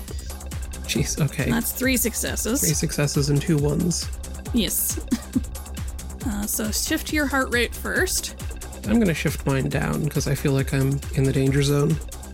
Mm-hmm. Yeah, because I'm gonna put those two ones right back up on you. Sorry, I'm I'm like gunning for you. Oh yeah, right no, now. that's fair. I, I'm not against it. I'm just trying to play strategically. No, no, that's good. That's good. uh, so you're running very frantically to catch up with Marlena. She has gotten like a good bit ahead of you, but you do manage to get to her eventually. You're back out near the edge of the crowd, but again, all the people are in this like photo negative mode, um, and she looks freaked out by that. Like, what the, what the hell is going on? Who are all you people? It's it's like uh, for for those of those of you that have, have played Smash, it's like uh, you know when when Pikachu recovers and does like two or sometimes more like rapid zip zap in different directions. Lacey's like following you know each corner and then appears uh, in front of her. Goes, no, no, no, it's it's okay, it's okay. We're the we're the good guys. We're the good guys. Those we're just um there's there's some some bad guys around and we're we're keeping people safe. It's fine. It's fine. What the heck, guys? What? What is? This is a lot. Oh, oh my Okay, god! I it's need to sit down. I think. It's okay. Oh, That's I'm fine. That's fine. Where's? You're safe. I need my inhaler. Where's my inhaler? It's okay. It's okay. I um I dropped my Fanta, but once we're done fighting, I can get you another drink. We can, you know, calm down and we can all have a nice time. It'll be fine. Yeah. It's, uh, I don't know that I can. That's. What the fuck, man? What the fuck? It's okay. We we do this all the time. These these weird things show up. They attack people. We put them into an alternate dimension of negative space. Nobody gets hurt, and we fight them. Uh, and then we have a good time. we go out for pizza afterwards. Sometimes. This I mean, is all. This is all a Halloween prank. It's gotta be. You're all pranking me right now. Haha. You could uh, make fun of poor Marlena. Everybody does. It's okay. It's fine. Nobody This is- cares this about Marlena's feelings. It's. Oh, sorry. No, we're not. I, And as she's having this freak out, you can feel more of that energy nearby, and you can see more of these um, jack o' lantern cats are starting to approach the both of you. Mm-hmm. Uh, there's three of them approaching you. And before we proceed with the rest of this, we should probably go and quickly uh, resolve BB's action. Yeah, so basically, um, BB is going to look for the source of all of these pulse cats using, I guess, the electronic cameras in the area and whatever technology that they can find. So I'm using my hacking fighting style to give myself two bonus dice for that. So that's going to give me nine dice with my heart rate. So we'll see how this goes. Oh, Ooh, still only two. And wait, did I say that was going to be a three? Uh oh, that's not, that's a failure. Okay, so for a failure, the GM changes the target's heart rate by up to two. For every one rolled in the check, uh, the GM may, be- that, so again, the GM may change someone else's by one. Oh, wait a minute. This text says uh, for every one rolled in the check, the GM may change the heart rate of someone else in the scene. So I, so I probably shouldn't be spending those on the person who rolled. Oh. You it didn't sound like you were specifically like you were kind of identifying who was closest and that kind of stuff. Yeah, so yeah, no, I was using them, them on other people, but it, it sounds like I probably shouldn't spend them on the person who rolled the ones. Yeah. That's what I'm getting from that. That makes sense.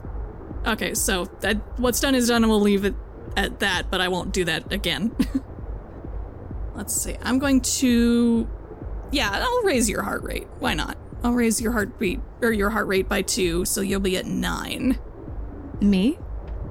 Yes, because uh, so you failed, so that that is the heartbeat that I get to modify in the for you for this for the failure. Uh, and then I also get you got two ones, so I get two other people whose heartbeats I get to modify. Are you talking to or consulting with anybody else while you're doing your hacking? I think uh, BB would have just said that they're scoping the area to try and find the Pulse Prime. I don't know what term we're using to find the. Yeah. I think that's a good name to be honest. Pulse Prime. It's the game mechanics term, so but I wasn't sure like what the in universe would be. But I think you would have learned that term from your flip phones. Mm-hmm. Yeah. so yeah, they basically let everyone know that that's what they're doing, and you know, after three seasons and a movie, they would know that that Yeah. would probably be the next step anyway. So it'd be shorthand and just say searching for the prime or something like that. Right. Azuka would probably be looking over their shoulder to help. You know, more eyes on a screen is always useful. All right. In that case, I'll probably. I'm actually gonna. I'm gonna raise Azuka's by one, and I'm gonna raise Cole's by one. I want to get everybody's heart rate going here. Um, I'm too old for this. Everybody's stressed out. but especially BB because it's taken longer than you would like to find this information and you're not coming up with much. It seems like wherever this big boss Prime Pulse is, um, that you're not finding them. Uh, you're just finding more like little blips all over the map. And like every camera has blind spots, and they're just avoiding all of the cameras and stuff like that.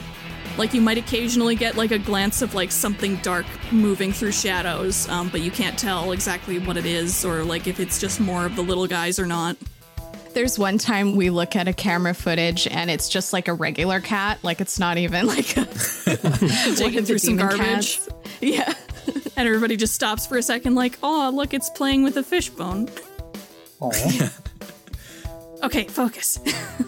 Yeah. Focus. We probably should get going and meet back up with Lacey and Miss Blanchett.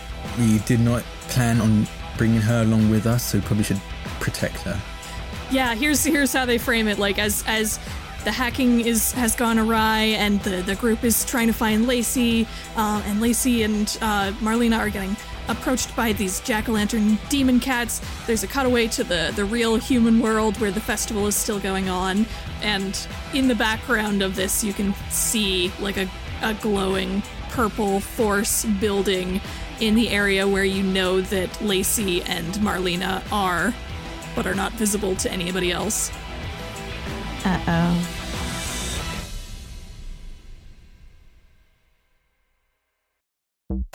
Cyber Idols will be right back after these messages. Happy Halloween, all you boils, ghouls, and nocturnaries out there. yes, welcome, welcome to our show's first ever one shot. This is our first time on the show playing a game other than masks. It's our first time playing all new characters. I, I really hope that you're enjoying the cast of Cyber Idols so far. I think the chemistry of this group hit it off immediately, and this session this session was just like electric through the whole thing. In, in more ways than one, you'll see. Um, and I'm really glad that you're getting to hear it I would really like to do more with these characters, and so would everyone else. And so we can't wait to do another one shot in the Cyber Idols universe again in the future. And of course, part of why we can't wait is the amazing system that we're playing for it. If you've been curious about all this stuff we've been talking about so far, about heart rates and shifting heartbeats and all of and rolling all of these multiple dice, and if it sounds interesting to you, uh, the game we are running for Cyber Idols is, of course, Heartbeats in Perfect Sync. It is written and designed by guest and friend of the show, Nathan Blades, aka your friend and mine, Zero Degrees. And it really is a thrill to actually be able to bring a small indie RPG like this to an AP. Like, not just like, I know Masks is technically a small indie RPG, but this is like tiny, tiny game. not very many people at, at all have ever played it. Um, and that's a real shame because it's a really, really good little game. And you should absolutely consider picking it up, along with any of Nathan's other games like Agents of Hue and Beyond Mars. Um, you can pick up Heartbeats in Perfect Sync on Nathan's itch.io page, sixofspades.itch.io. That's S I X O F S P A D E S dot itch dot I-O for as low as $5. Again, a small, tight little game, barely takes any time to learn, and then you are off to the races with some very cool sessions like this one. Especially, especially cool if you really enjoy the whole aesthetic of games like The World Ends With You or Persona, Kingdom Hearts, Under Night In-Birth, and the, like all of those like cool like early to late 2000s uh, games with cool soundtracks and cool aesthetics and flip phones for reasons. I know not all of them have flip phones, but that's the image I hold of them in my mind, so leave me alone. Anyway, so yeah, we, we really hope we're bringing that to life with all the, the music selections for this one so far. And uh, uh, speaking of which, I do also want to give a huge shout out this episode to our fearless editor Kathleen as well. Kathleen normally only helps out with the dialogue edit- edits of our episodes and cleanup and such, which is already a lot. Like, I don't want to downplay that because it is a lot and it helps a lot. But this month was even more so because we had both the regular episode that was due to come out last week, and then there's this coming up the week right after. There's no way, even like on the, the regular way that we handle this, that I was going to be able to do both of those. So Kathleen and I ended up splitting the work between us. I handled pretty much all of episode 25, and she ended up handling just about all of this one shot, from dialogue cleanup and editing to the final creative editing and music. I only worked on like the opening and ending like bumper scenes and this middle bit. and that is just a gargantuan effort on her part. I'm incredibly grateful that she was able to get both of these episodes out this month while still having them both be such amazing quality. Just just holy heck, Kathleen, you're amazing. And I would expect absolutely nothing less from an alumnus of the award winning podcast Sword of Symphonies. Plug, go listen to Sword of Symphonies if you like the flow and musical stylings of this episode in any way. Anyway, last bit of business beyond that, that our actual like messages for this this this 90s style commercial break or whatever it is. Um, as usual, let me remind you once again that we have a Patreon. It is at patreon.com slash Aaron Cerise. On that Patreon, $1 or more per month gets you extra audio and before and after session talk. Uh, there isn't a ton for this session just because it's a bit of a special case, but there is plenty for a bunch of the other Cyber Idols episodes in the regular series. Um, but if you support us at the $5 level or more, you get access to uncut versions of episodes. And for this one, this one shot, it may not sound it may not sound like it, it may not look like it, based on the runtime, but this one shot ran well over, I think, three or three and a half hours even. Uh, so there was a lot that was actually cut out of this one. Kathleen, again, dude, just bringing it home with cutting out like every single bit of chaff to make like the shining perfect whole that we ended up with. um, but the one shot did run quite long, and there was a lot of side banter and rules talk cut out.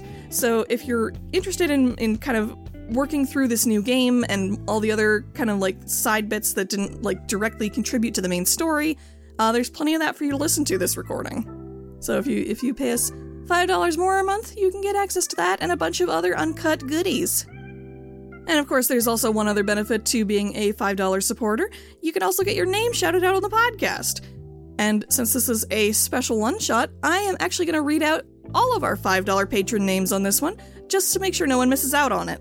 So, I would like to give a big thank you to Misty, Rowan B, Sea Dog 09, Tanner S, Eric Kune, Chris T, Liv C, Hi Liv, Wolfie, The Joiner, Matthew F, Orabolt, Icicle Prism, Rain Crystal, Pike, Lady Plague, Blake 1995, Noreen, Circus, and Sensei 1477. Thank you all for supporting us. Uh, and the last thing I want to tell you about before we get back into the episode proper is our customary ad for another podcast on our Be Gay Roll Dice podcasting network. This is another ad for a newer member of the network called Tales Yet Told. And I'm, I'm kind of really glad that it landed on this particular episode because it's a very appropriate podcast to listen to at this very spoopy time of year. They're a show that's going to be playing a bunch of different systems, but they've just started recently and they just have uh, their one campaign right now is Strangers in the Woods, and it has very, it has a very sort of like spooky kids show vibe going on, like sort of like a Gravity Falls or an Over the Garden Wall. The story itself actually starts on Halloween night with some siblings finding themselves lost in the woods, which of course is the start to many a good spoopy Halloween tale. So definitely go give Tales Yet Told a little listen for yourself. in this spooky time of year. All right, I'm gonna finish this middle bit. We'll get back into the Cyber Idols, the movie three. Uh, I, I, do love this conceit as well. I'm, we're definitely playing into this more if we do more of these one shots. so, yes, listen to the ad, get back into the show, enjoy the show. Goodbye.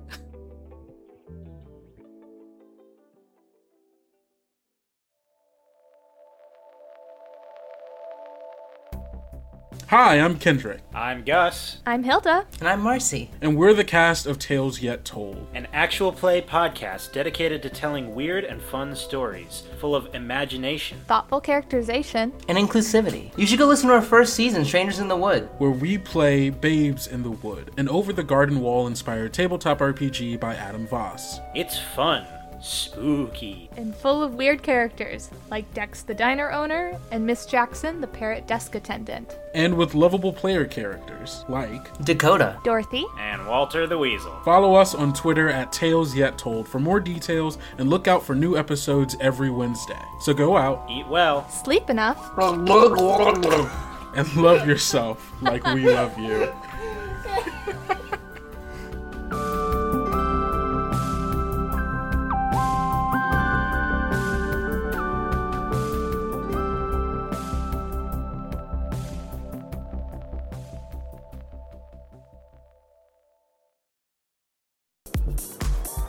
And now back to our show.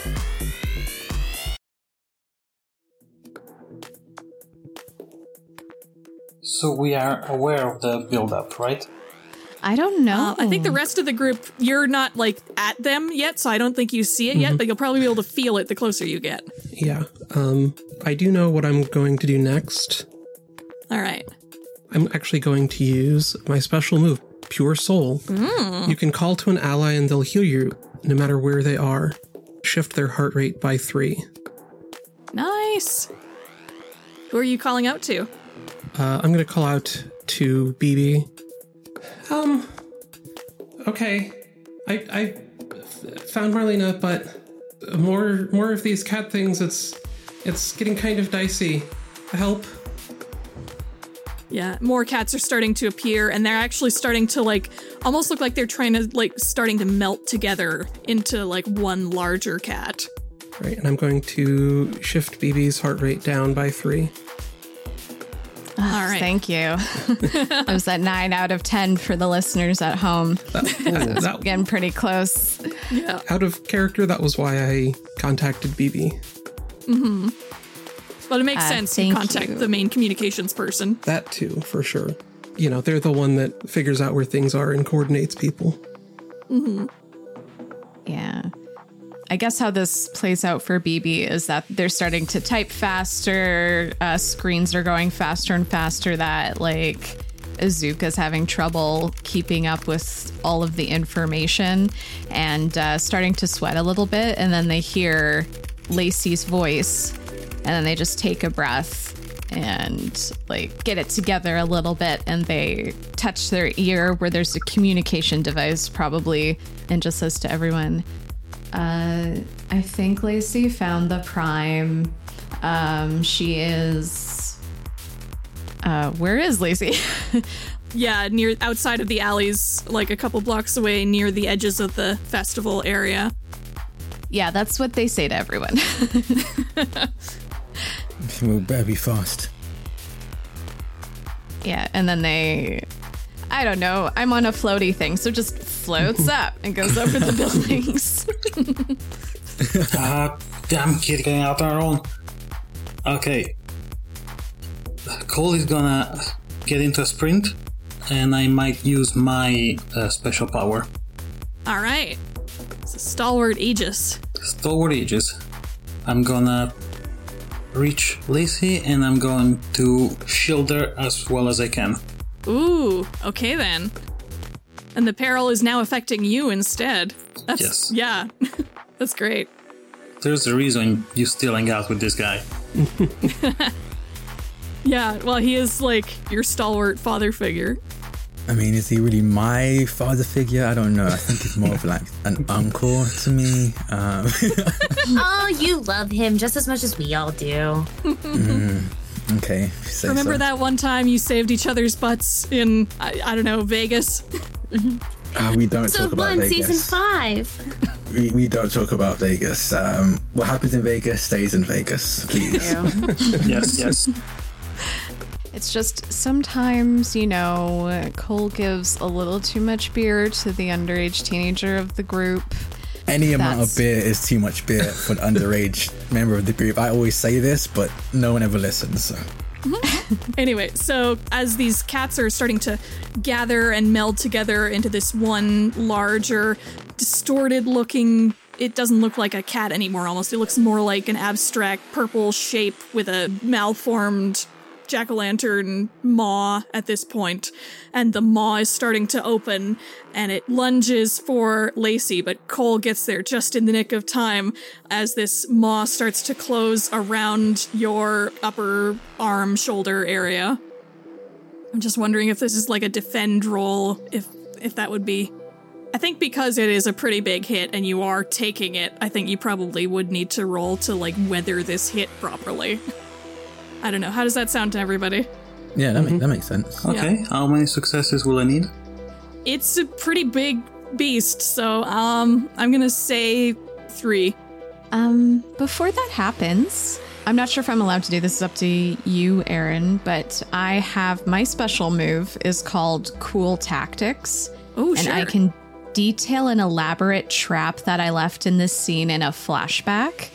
And uh, I have to describe how at least one of my allies assisted me.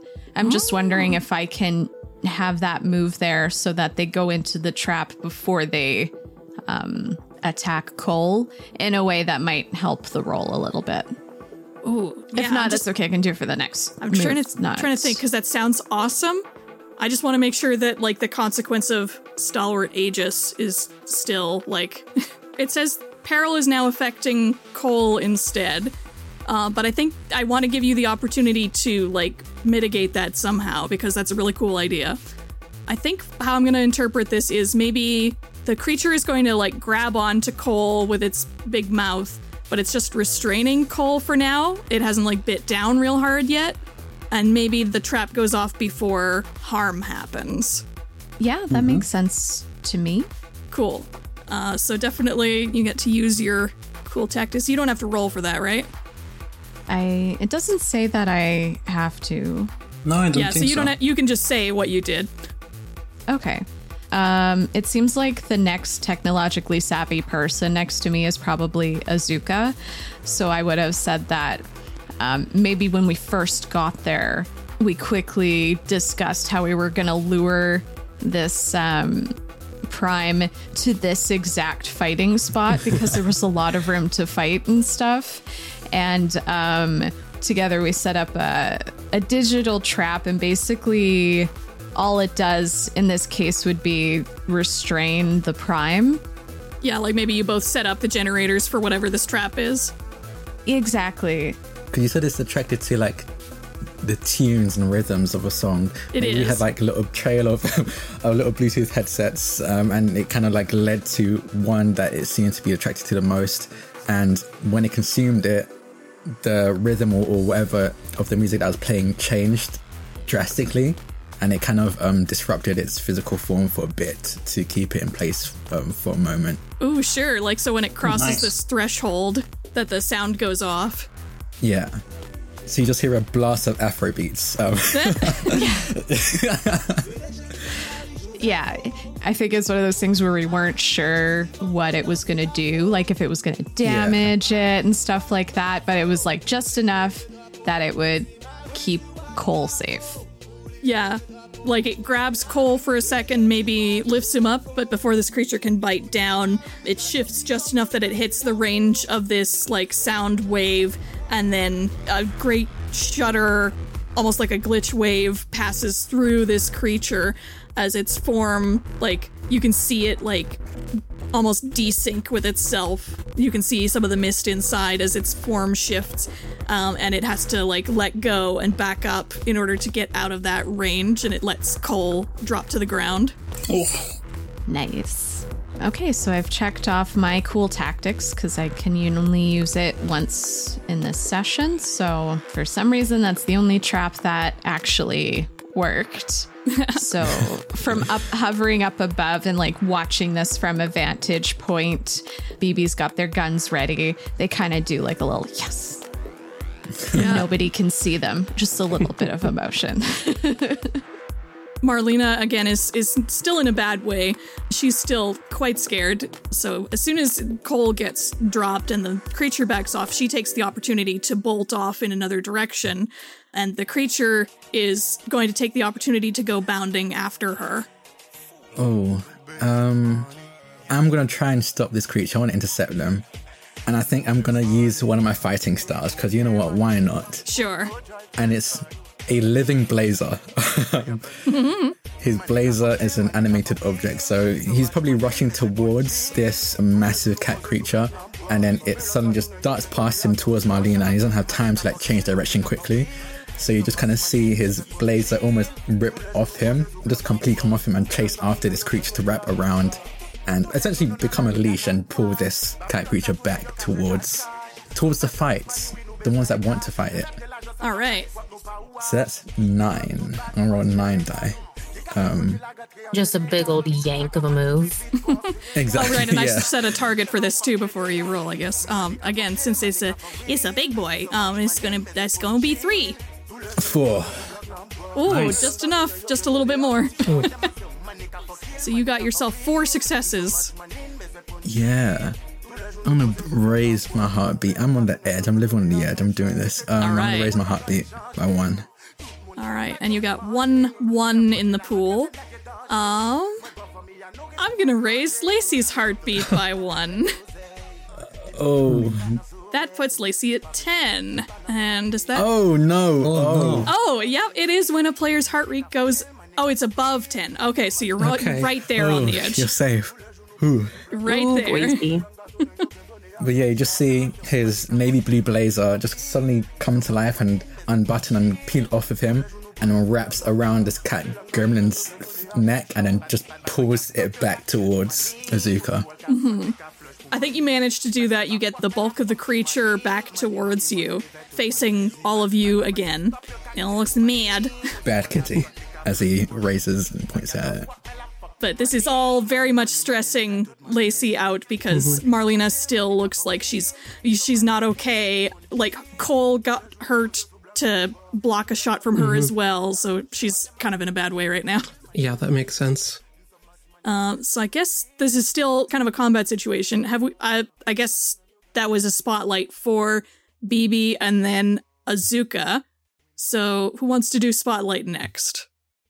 I haven't done anything in a minute, so I can step forward and help out. Yeah. Um, because I, I think I like raced over with everybody. Mhm. So Azuka's like pulled our main boss in and kind of has it like restrained, right? Yeah, or at least facing you. Like you managed to redirect its attention. Yeah. Okay, so I think I'm gonna try to use. This is like a. It's a bit of a stretch, but that's what this game is all about. It's about creativity. Um, I'm gonna try to use my endless curiosity. Ooh, sure. I mean, yes, Monroe's a little bit of a ditz, but she knows how to fight. And so she is taking a second to like breathe and focus herself and like analyze this creature the best that she can to try to find like the weakest point or like where to take the best hit. Like what would be the best point? Um the the weakest point, Yeah. essentially, to hit them at. And I think you've had enough time to do that because, again, like everybody else has been doing stuff for a bit. So I think you've just had time to do that throughout the course of this scene. So now you can put that to use. Hmm exactly. And I think like as her eyes are like narrowing, um, the lights that like glow off of her brass knuckles like dim kind of low. And then the second that she's like, ah, got it, they like flash and spark as she like reaches back and just boom cracks down on that one weak point. All right. She's found. I think maybe you found like what looks like a soft spot on a pumpkin. Mm-hmm. Maybe you like rocket yourself up with your big brass knuckle punch up to like Mm-hmm. near the top of its head and you punch down on this like soft pumpkin spot. Mm-hmm. Yeah, I I rolled, but what? I'm assuming it would have been a three. I don't know. Um. Oh yeah. Um. So you rolled the three successes, but that is a 3 Mm-hmm. Um. So you would succeed. Uh. You just wouldn't get uh, anything other than like you get to shift your heart rate. And for once, no, you didn't roll any ones. No failures. Um. Yeah, I'll shift up. Um. Get some more dice on the table. Mm-hmm. And also get more in sync with the other sevens in the group. Exactly. Exactly. Love Yeah, a that. few of you have seven now. Mhm. All right. So yeah, you definitely like rocked this um constantly melting and unmelting giant purple jack-o'-lantern cat. Now it's got like purple like tendrils starting to reach out of its sides, kind of like spider legs. And it's starting to like get bat wings on its back as well. But it's it's all just kind of very like an abstract painting type thing going on. Nice. But you can tell that you definitely got it. Its head like kind of rocks down towards the ground and like it like it bounces off the ground and it looks disoriented for a moment there, which gives the next person an opportunity. Uh, uh, yeah, Lacey is going to step up and while everyone else is still fighting this, I'm going to try to calm Marlena down again. Yeah, and she's like dashed away at this point, so that would take you away from the combat zone. All right, I'm going to follow her. Uh, I'm going to mark my belief in my friends for a bonus Aw. because I, I know that they have this situation handled. Yeah. And you, you find Marlena, she's run off into what would be the crowd if you were still in the normal dimension, but Mhm. you're able to run through people the way the dimension works. So she's just been able to run through this crowd of people and is now standing at the edge of the stage where Midnight Crisis is performing in negative and their sound is like kind of distorted, like you're hearing it through like a wall of water. Oh, hold, hold on, hold on. Look, I know, I know this is a lot, but Yeah, no shit. We, we've we've done this a lot, and um, also I don't I don't know how far the barrier goes. We've we haven't really tested that, but my my friends are are very good at fighting these things and keeping people safe. Nothing bad is going to happen to you. Uh, we're we're we're how, all how do you know that? because because we've we've been we've been through this many many times and they've they've saved me from a lot of danger and they'll they'll they'll always be there to protect me and they'll they'll be they'll be there to protect you if you need it too.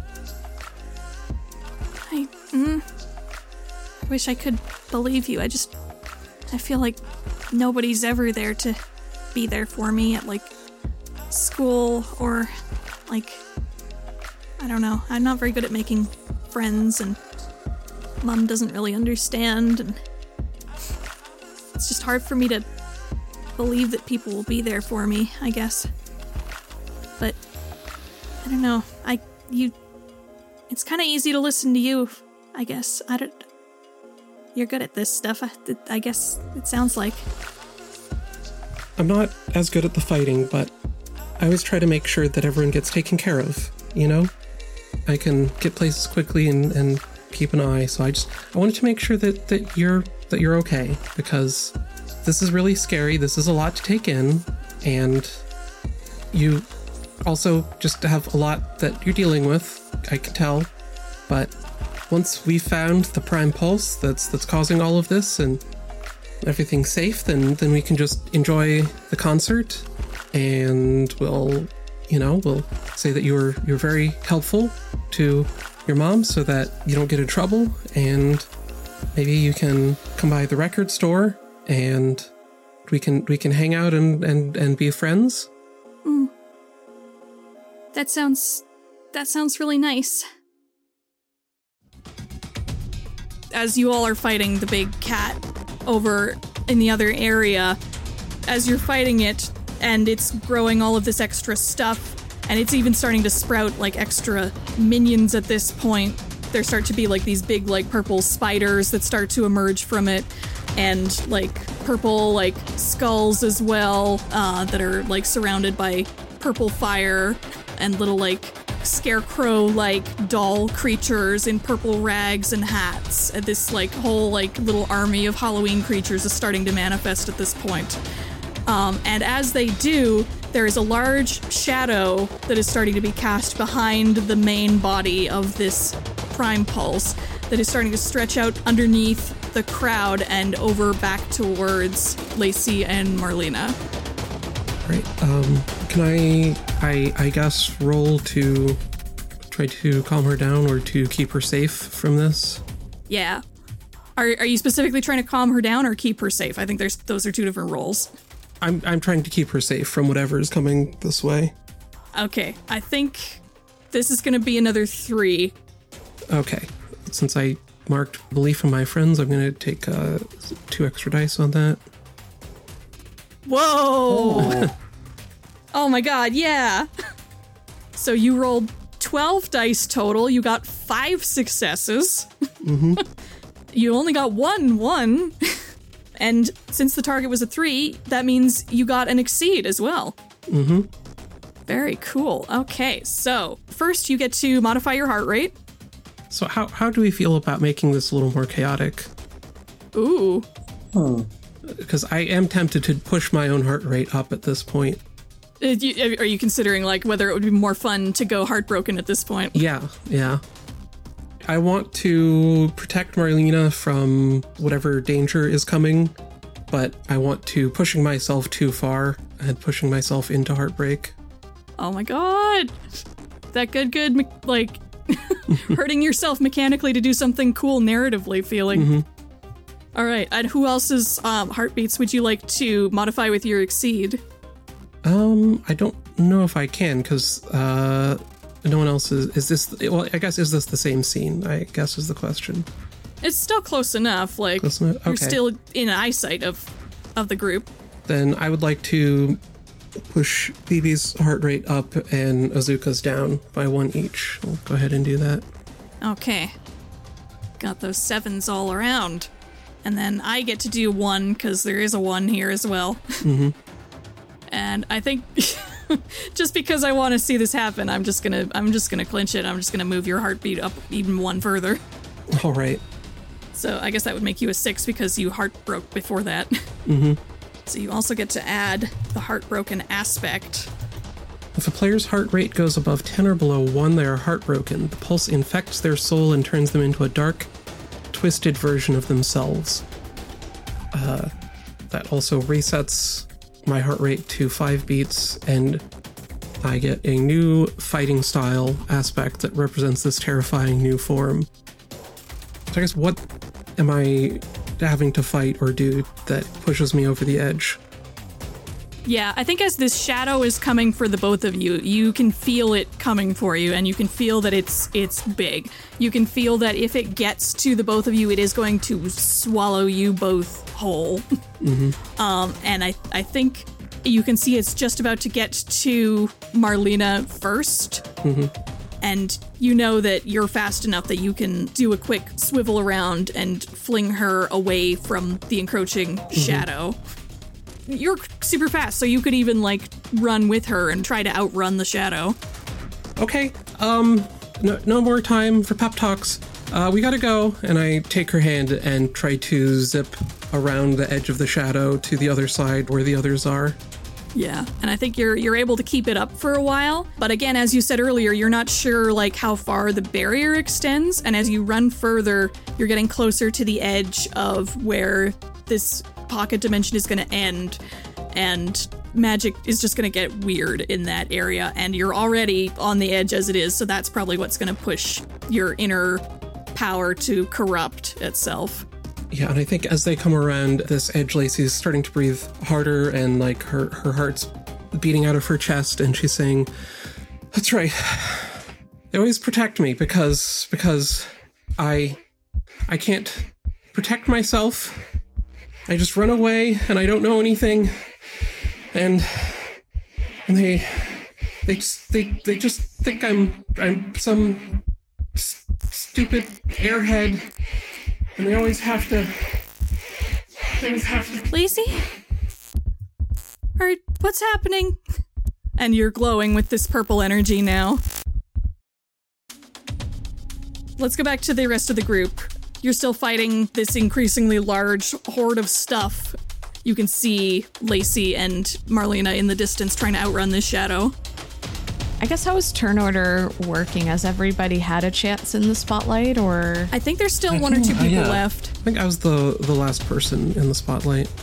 I don't think Cole actually I- got a proper spotlight. Oh, yeah. You used your I mean, I- special well, move. yeah, no, I I intercepted the the hit. Okay, yeah, we can call that your spotlight then. In that case, I think that means I get the spotlight, and I think I just used it. Actually, I think my spotlight was advancing with shadow, so I think yeah, Okay. we just go back to whoever wants the spotlight next to start the next round. I'll take it. All right. Okay, I'm hovering in the air. I can see the part cat, part blob on the move, It's and like melting Dali esque Halloween nightmare. and uh, I'm going to use my long range fighting style, and I'm going to try to shoot at it. Yeah. Um, so my heart rate is at seven right now, so that's yeah. going to give me. And you could also do a perfect sync attack with someone else who has a seven. Ooh, I have seven. Ooh, I would love to I try too that. have a seven. Yeah. We oh all god, have you could do seven. you could do We like all have one big sevens. group attack. Wow, wow. Oh my gosh, let's do it. What a coincidence! It's like almost like Wow. just Almost like we all wonder- planned this. I wonder who we have to thank for that. Hmm. yeah. I am sure it'll come to me. Uh, yes. In that case, I do want to do a sync attack. Yeah, uh, and you're again like the communicator, so you can coordinate this big attack.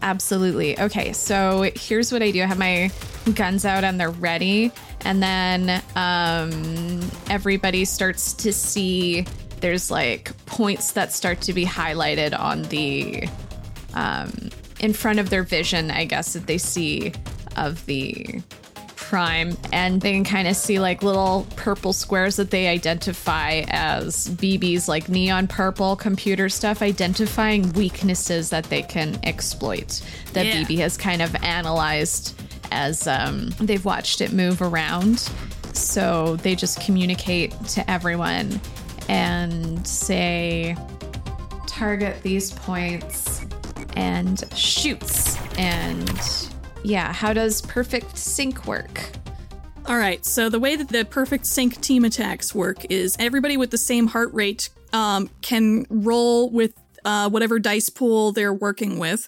Um, and you're free to also invoke your aspects for this roll, so you can add even more dice to it. Um, and everybody combines their dice pool into one massive dice pool. um you know what let's go all in i'll add four extra dice and use precision as well as long range because i'm Whoa. Oh damn. so that's gonna be 11 dice from bb Perfect. And I'm putting in nine dice because I'm going to use my mini disc shuriken. Yeah. Um, I'm fired up. I'm going to use that fiery passion. So you got nine from me. Nice. Um, well, tasks I need moderate effort. I just use moderate effort, so I'm not going to use my ability because I have one left. I'm saving that for the big bad. Sure. Um, and yeah, I'll use seven. I'm assuming this is the big bad I thought it was. I should have been I should have been adding this together. So that was sorry, eleven plus eleven plus what is it? Two sets of nine. and then seven from Azuka. Yeah. So 36 dice total, I think. Okay. Just re add that, make sure. yeah. Damn. Cool, cool. Okay, and obviously the target of this was four. Um, obviously you met it.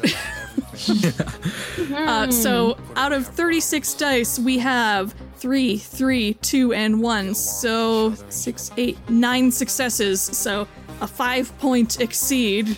Okay. Uh, I guess if BB initiated the team attack, does BB get to decide where the exceed points go? Or does everybody get to decide that?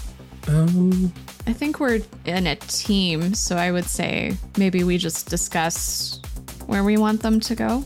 Yeah. So you guys can talk about like where you want your your five exceed points to go.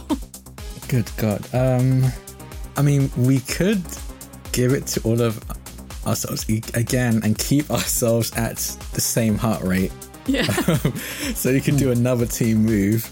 And do we know, does BB see the change that's starting to happen with Lacey? I think at this point, yeah, your analysis is like full blown up right now, so you can Oh, see damn. like absolutely everything. Um, I think we should just give all five to Lacey then. um, Yeah, if it means that we could save Lacey. yeah. Yeah, so maybe hold on to that above hold on to that heart r- that exceed for a second there, and we'll we'll deploy it when it's narratively appropriate. Yeah. Yeah, that's okay. So that's our plan is to save Lacey. yeah. Sounds good. Although I should check with Dana first, because like, do you want them to save you like basically immediately? I I kind of wanted for that to last a little bit. Okay, we can just spread it between Mm-hmm. us, ourselves. Yeah, maybe you can give like four, one to each of you, and then you could still give one to Lacey to push her closer to being saved. Yeah. Yeah, that sounds good. And then we all still have a sync power. Yeah. So I'm we're all at eight now then, right? Except for Yeah. Lacey. Yes. Right. Okay, so uh, why don't y'all take turns describing what kind of cool shit you do as you fight all these like rad Halloween monsters? Yeah, so I think like for BB is definitely going to be aiming for the source of it all, and that's kind of how they identified the weaknesses as well. Mm-hmm. Yeah, it's going to be near that same like soft pumpkin spot that Monroe identified before and is now probably like it's got that cool like glowing purple light streaming from it like a broken piece of glitch coming out of its head Awesome. So that you know that that's the spot on the boss that you're supposed to hit.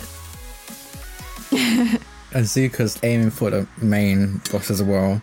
And it's kind of like striking um, with his sword at the spots that are being highlighted. Every so often, he'll like back up and turn to slash at one of the little minions that are coming after him as well. And I think because everyone knows this in the, the first movie that came out, the theatre release, um, Monroe and Cole became very good friends in my living blazer. So every time it seems like they're about to get hit by one of these minions or by the main big bad, my living blazer would like pull them out of the way or take the hit for them. It's very much like a Doctor Strange's cloak kind of deal, where they're Yeah. whipping around and dragging and taking hits and blocking, shielding people. And yeah, every so often you see like um, when the, he needs to switch places, he kind of like chuck his sword up in the air, and his, living- his blazer would come and take the sword and do um, deal distracts him, himself while he's dealing with someone else, and then they'll switch back again. Sick. Meanwhile, I think Monroe is just like in a flurry of these skulls, and just like all the other minions too. But I primarily am imagining the skulls and her just like whipping around, like lightning speed, throwing punches, probably even throwing a couple of kicks here and there, just like one on one with these skulls that are just like swooping in from all over. I think you, you you might even get like some of those like bowling ball sound effects as you knock them into each other. Um, yes, 100% absolutely. Um, this is also me shouting out the skulls in Hades. I hate you. All of you. I had a feeling. I was like, hmm, this sounds personal. Why skulls specifically? Because the skulls in Hades suck. and I'm imagining they do the same thing where they're floating and then they pull back and they charge right at you, but Monroe's already there. Boom. yeah. Sock it to him. Cole is still flat on the ground from where he was uh, attacked, but since the Living Blazer is just grabbing him by the ankle and dragging him away from danger, it just stays laying down and starts shredding on the bass. And I, I know I said I was gonna use the Midis Shuriken, but I'm gonna use the Explosive Ricks. Sure. Marking it down. Same difference. So it just shreds on the bass and the ground erupts under the massive minions, dispersing Nice. them and crushing them. Yeah, you get a bunch that burst into mist. Some of those like scarecrow things burst into like piles of straw. You probably like shake some of the like actual main boss as well, like shake its footing so that it looks unsteady. Perfect. All right. And has anyone in this group not gone yet? Yeah, that's everyone. Okay. In that case, um, what you up to, Lacey? So, Lacey is starting to look like she's glitching out like a TV set. I think at this point she would have let go of Marlena's hand and taken a step or two away, and she's hit by lightning. And when the bright flash disappears, her outfit has changed. It's purple, but it's also um, it's basically the jacket from Thriller, but with the, the like diagonal black stripes, but uh, purple instead of red. And her hair has turned purple as well and is sticking straight up and back like, you know, like someone that's been electrocuted or like uh, Livewire from Superman, you know. Oh yeah. Mm-hmm. And her two stun batons have, um, I don't know what they're what they're actually called, but the the like, you know, a lot of electricity themed characters have these like pylons. It's like a pole with rings going up to a ball on the top, Oh yeah. Oh yeah. something like that. So she's they're, they're more the size of swords instead of batons, and she now has the additional fighting style of bolts of electricity. Nice. Also, maybe this is the main selling point of going to see this movie in the theaters because, like, maybe other characters in the cast have shown their heartbroken forms before, but this is the first time Lacey's had her heartbroken form in the series. Big um wicked lady vibes. Love that. Yeah, yeah. Yeah, and I think she like appears in front of the rest of the group and says, You, you all think that I don't know anything and I, and I can't take care of myself. Well, I'll show you. I'll, I'll take care of all of you. Wait, Lacey, what did, what happened to you? This this this isn't you. Oh, this ain't good. no. This like big boss is starting to fall at this point because you're just all out assaulting it and you're hitting its weak point and it's starting to like come crashing down. The minions are bursting into mist and finally the big boss starts to collapse into like its own pile of like purple goo that is spreading everywhere. But I think the goo is starting to slither over in Lacey's direction so that Lacey, you're going to be able to control this with your electricity powers. All this like purple energy. I point one of my pylon swords at it, and uh, an electrical bolt shoots out, and some more of these cats appear, but their pumpkin heads are green instead of orange, and they all have metal bolts sticking out of their necks now. Ooh, like Frankencats. Yes, they're now Franken cats. I like it. and I turn it back at the rest of the group and I start firing using my two pylon swords to uh I mean you, you've got to have the shot of like explosions happening in front of the group and they all get knocked back whether or not that actually does any harm I feel like Yeah. is everybody okay with that? Oh yeah. Yeah, I'm down for that. Yeah. yeah, I think so too. And Marlena definitely gets blown back as well. Mm-hmm. For goodness sakes, this was my good shot. Okay, what are we gonna do? We have to get Lacey back. BB is, of course, typing very quickly, trying to scan Lacey to search for weaknesses that won't hurt her, but also very nervous. Heart rate's really going because we're 8 out of 10. Mm-hmm. But I think, uh, if anything, BB will say, That's not anything unusual. You always take care of us. Now it's our turn, and uh, everyone aim here. I guess. I don't know how to say tech stuff. Also, just to, to say, like, because I don't think I've said um, for the mic yet, uh, your total number of successes, uh, you've rolled how many? Oh, God, how many dice is this? 20, 28, 36 again. uh, so you rolled 1, 4, 9, 13 successes. so you rolled a 9 exceed. Oh, you know what? I forgot this is. I th- I'm pretty sure like the team attack still goes, but this is uh, PvP, so I should roll two and use that as the target. Pretty oh, sure. true. Yes, it is. I will not Technically, get it is. that many, but Yeah, how many dice do you get to roll? uh, seven, because that's my heart rate. Yeah. Uh, Well, you can invoke an aspect too if you want. I think I have the heartbroken aspect. Yeah, I'm going to invoke the the bolts of electricity since that's what I'm using. Sure. Two successes. yeah, yeah, that's you too. Solid try. Mhm, mhm. My heart wasn't in it.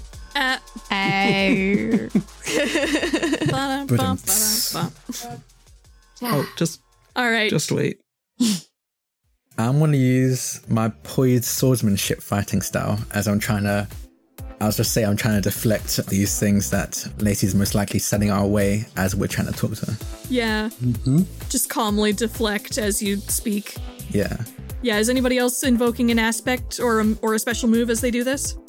I'm gonna use stubborn determination because I'm just uh, walking towards her and like she's zapping me and I take it and I keep talking. Nice. And for me, just see like the. He kind of runs his hand across the blade of his katana, and the newspaper and magazines that kind of covered up the blade dissolve and disappear. And like for the first time, he's actually using the sharp end of his blade as he's striking down these hits that are legitimately pretty hard for him to deflect. I think he's seen him given the ground a few times, but he keeps, just like Cold, keeps walking towards Lacey and talking. Hmm. Lacey, don't you remember? Just a couple of months ago in Las, Las Vegas, if it wasn't for you, we wouldn't have made it out of there. We had each other's back and we're going to con- continue to do that, Lacey. Please come back. I think for BB, they think back to the time in like the break room at the record store, which is really just a uh, basically a closet. You know, it's a small record store. There's not a lot of room in there, but Cole did manage to make a little tiny spot in the back for a break room for everyone. And there's a scene flashback where the first time the Siberia line came in, they came up with it together. And uh, BB says, I really fucking hate that line, but people really respond to it. And I think if it weren't for you, Cole would probably never get any real accounting done. So, like, please come back. And then in between this, um, BB is shooting like bright purple lasers versus Lacey's currently dark purple. Mm-hmm. I think it's a two team sort of a situation. Like Lacey's in the middle, obviously, like making attacks here and there, whatever her creatures are, if you will. So I think it's like a mix of like back and forth between Monroe and Azuka, like just trading blows all the way around. And Monroe kind of just like dodges out and is just like, come on, Lacey, like if it wasn't for you, we wouldn't all be friends. And we get this like flashback to the first time Monroe was wandering around the center. And I think like the coffee shop she works at is obviously like towards the front. So it took a lot of time for her to wander back to where Siberia is. And, you know, the second she walked through the door, it was Lacey there who was like, oh, hi, welcome.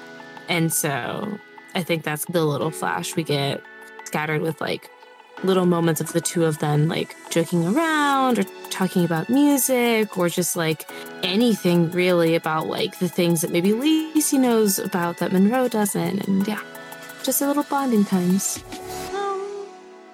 Come on, kid. You're the only reason I'm still in business.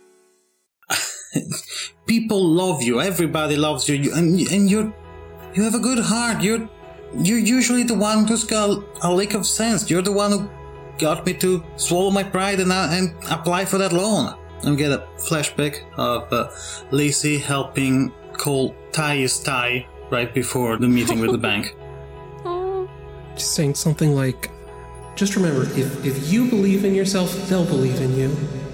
Wait, this is adorable. Okay. Flashback to Las Vegas, you just see the lights, you know, classic Las Vegas, and you just see the pink sparks and electricity of Lacey running, and on her shoulders, like a bleeding out and injured Azuka. Um, he's just barely, barely clinging on to um, life, and you see some creature chasing them down, and Lacey just just barely managing to get Azuka out of harm's way, um, and then flashes back to the present day.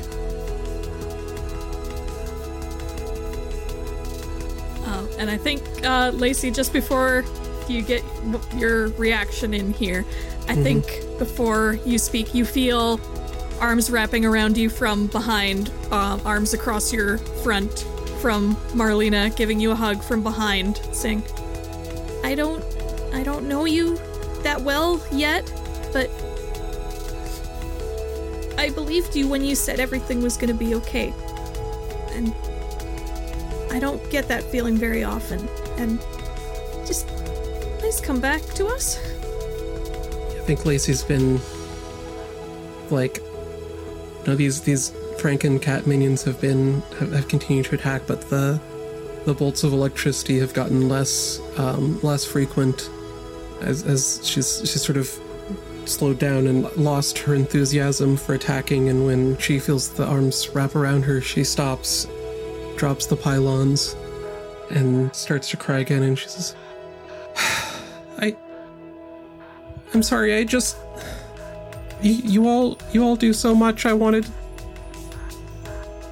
I I didn't want to feel like I was just useless, dead weight, but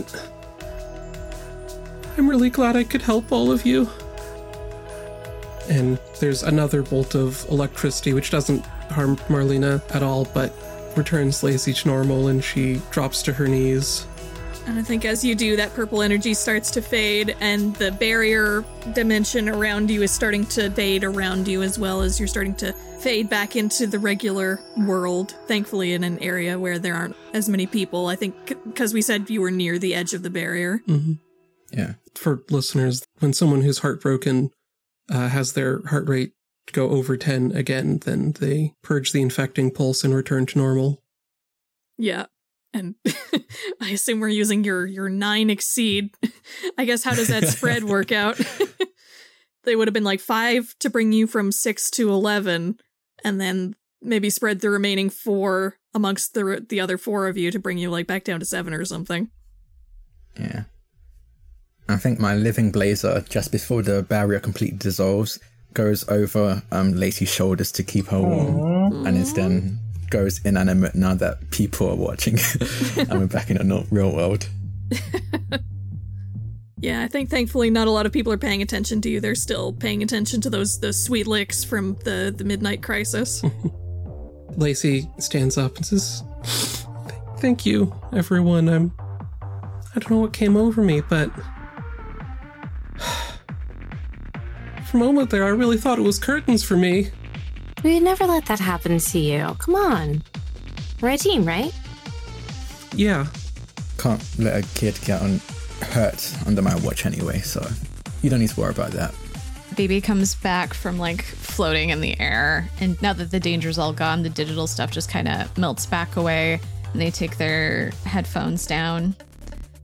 We should probably catch the last of the concert.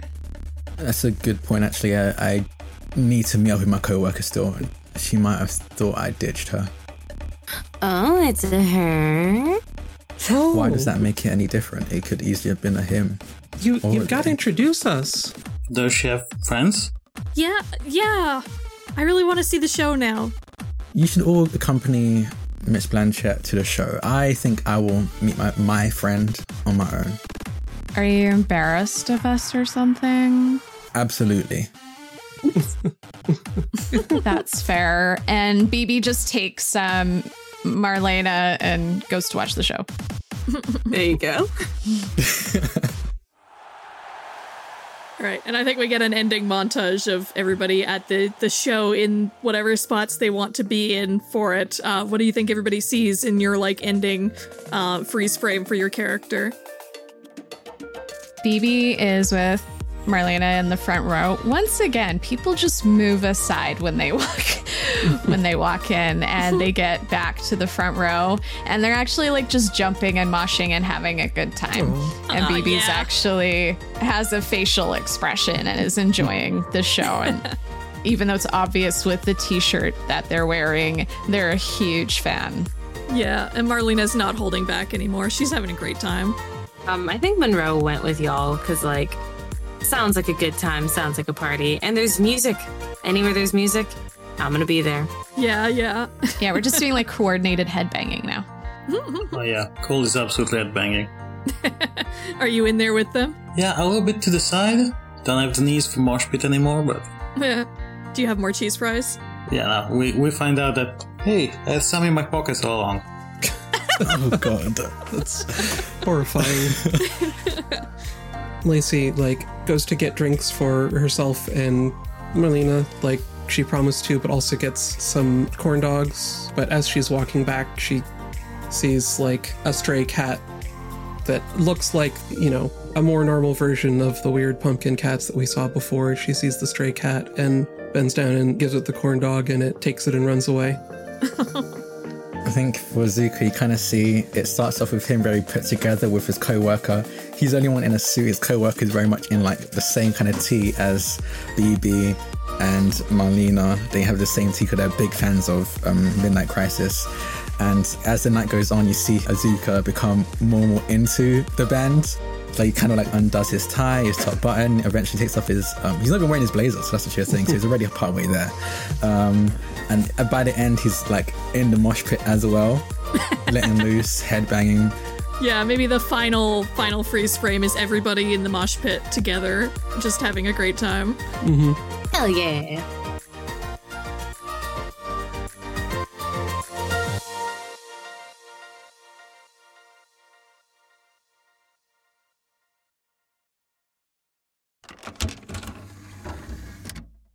That was awesome. I can't believe I haven't watched this movie before. Yeah, that was pretty fun. I really like the hacker BB. They were really cool and kind of funny too. Oh my god, and Azuka is absolutely my best boy. Did you see his sword and, and the blazer? He's so cool. Oh my god. Yeah, I guess he was cool or whatever. I mean, it was alright. Monroe was neat, kind of. She had good taste in music, at least. I kind of want to know more about Cole. He comes off as this big slob, but it seemed like there was a lot more going on for him that I let on. Oh, you'll love the rest of the series if you want more of that. Season two really digs into a lot more of Cole's backstory, and he's Hey, like, spoilers. I. Uh, I mean, it's just common courtesy. I know not all of you nerds have seen it or whatever. You know, of all the Cyber Idols movies, this one is my favorite. Lacey's inner conflict is really heartbreaking, and seeing her friends help her through it is really sweet. Even if you haven't seen the anime, I feel like you get a strong sense of her character, and you really feel for her and everyone else by the end. I'm I'm glad everyone enjoyed it. Thanks for showing it to us, Valerie. It was a really good time. Yeah, this was a really good suggestion. I'd be down to watch more of this with everyone sometime if people are up for it. Oh, you remember when they talked about Vegas? So much happens in the Vegas OVA. hmm, and that one's a Christmas story, too. Maybe we can get together and watch it over the holidays? Yes, perfect. Yeah, I think I'd like that. That'd be great. I'm sure I can squeeze it into my schedule.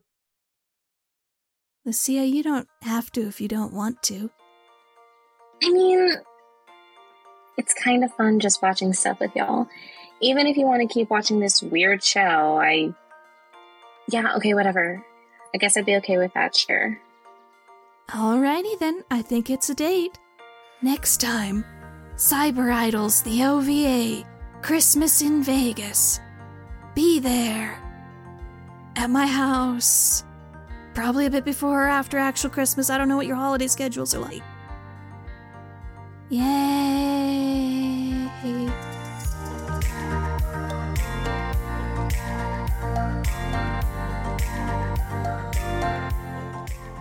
Thank you so much for listening to today's special presentation of Cyber Idols the Movie 3 Halloween Crisis. And thanks to the wonderful cast of today's one shot. Lacey was played by Dana Lexa, who can be found on Twitter at AuthorX. BB was played by T. Azuka was played by Drac, who can be found on Twitter at Draconics. Cole was played by Luca, who can be found on Twitter at QueenBE151-60871. Monroe was played by Liv Chavez, who can be found on Twitter at Live in a Day. Main show cleanup, editing, mastering, music, and sound effects were done by Kathleen Childs, whose work can be found on the Sort of Symphonies podcast at peachgardengames.com. GMing, bumpers, and finalization for this episode were done by me, Aaron Cerise. You can find me on Twitter and YouTube at Aaron Cerise, and you can find more information and art for Cyber Idols on our website at cyberidolsrpg.wordpress.com. This one shot is played using Heartbeats in Perfect Sync, written by Nathan Blades, available at sixofspades.itch.io.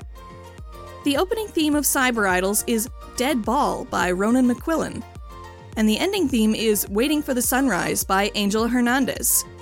Both of these tracks are under license from Storyblocks.com.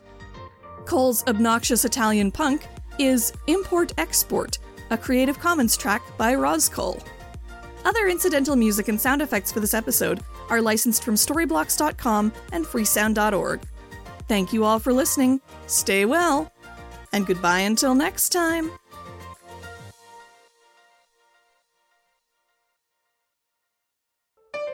Be gay. Roll dice. An LGBTQIA actual play podcast network.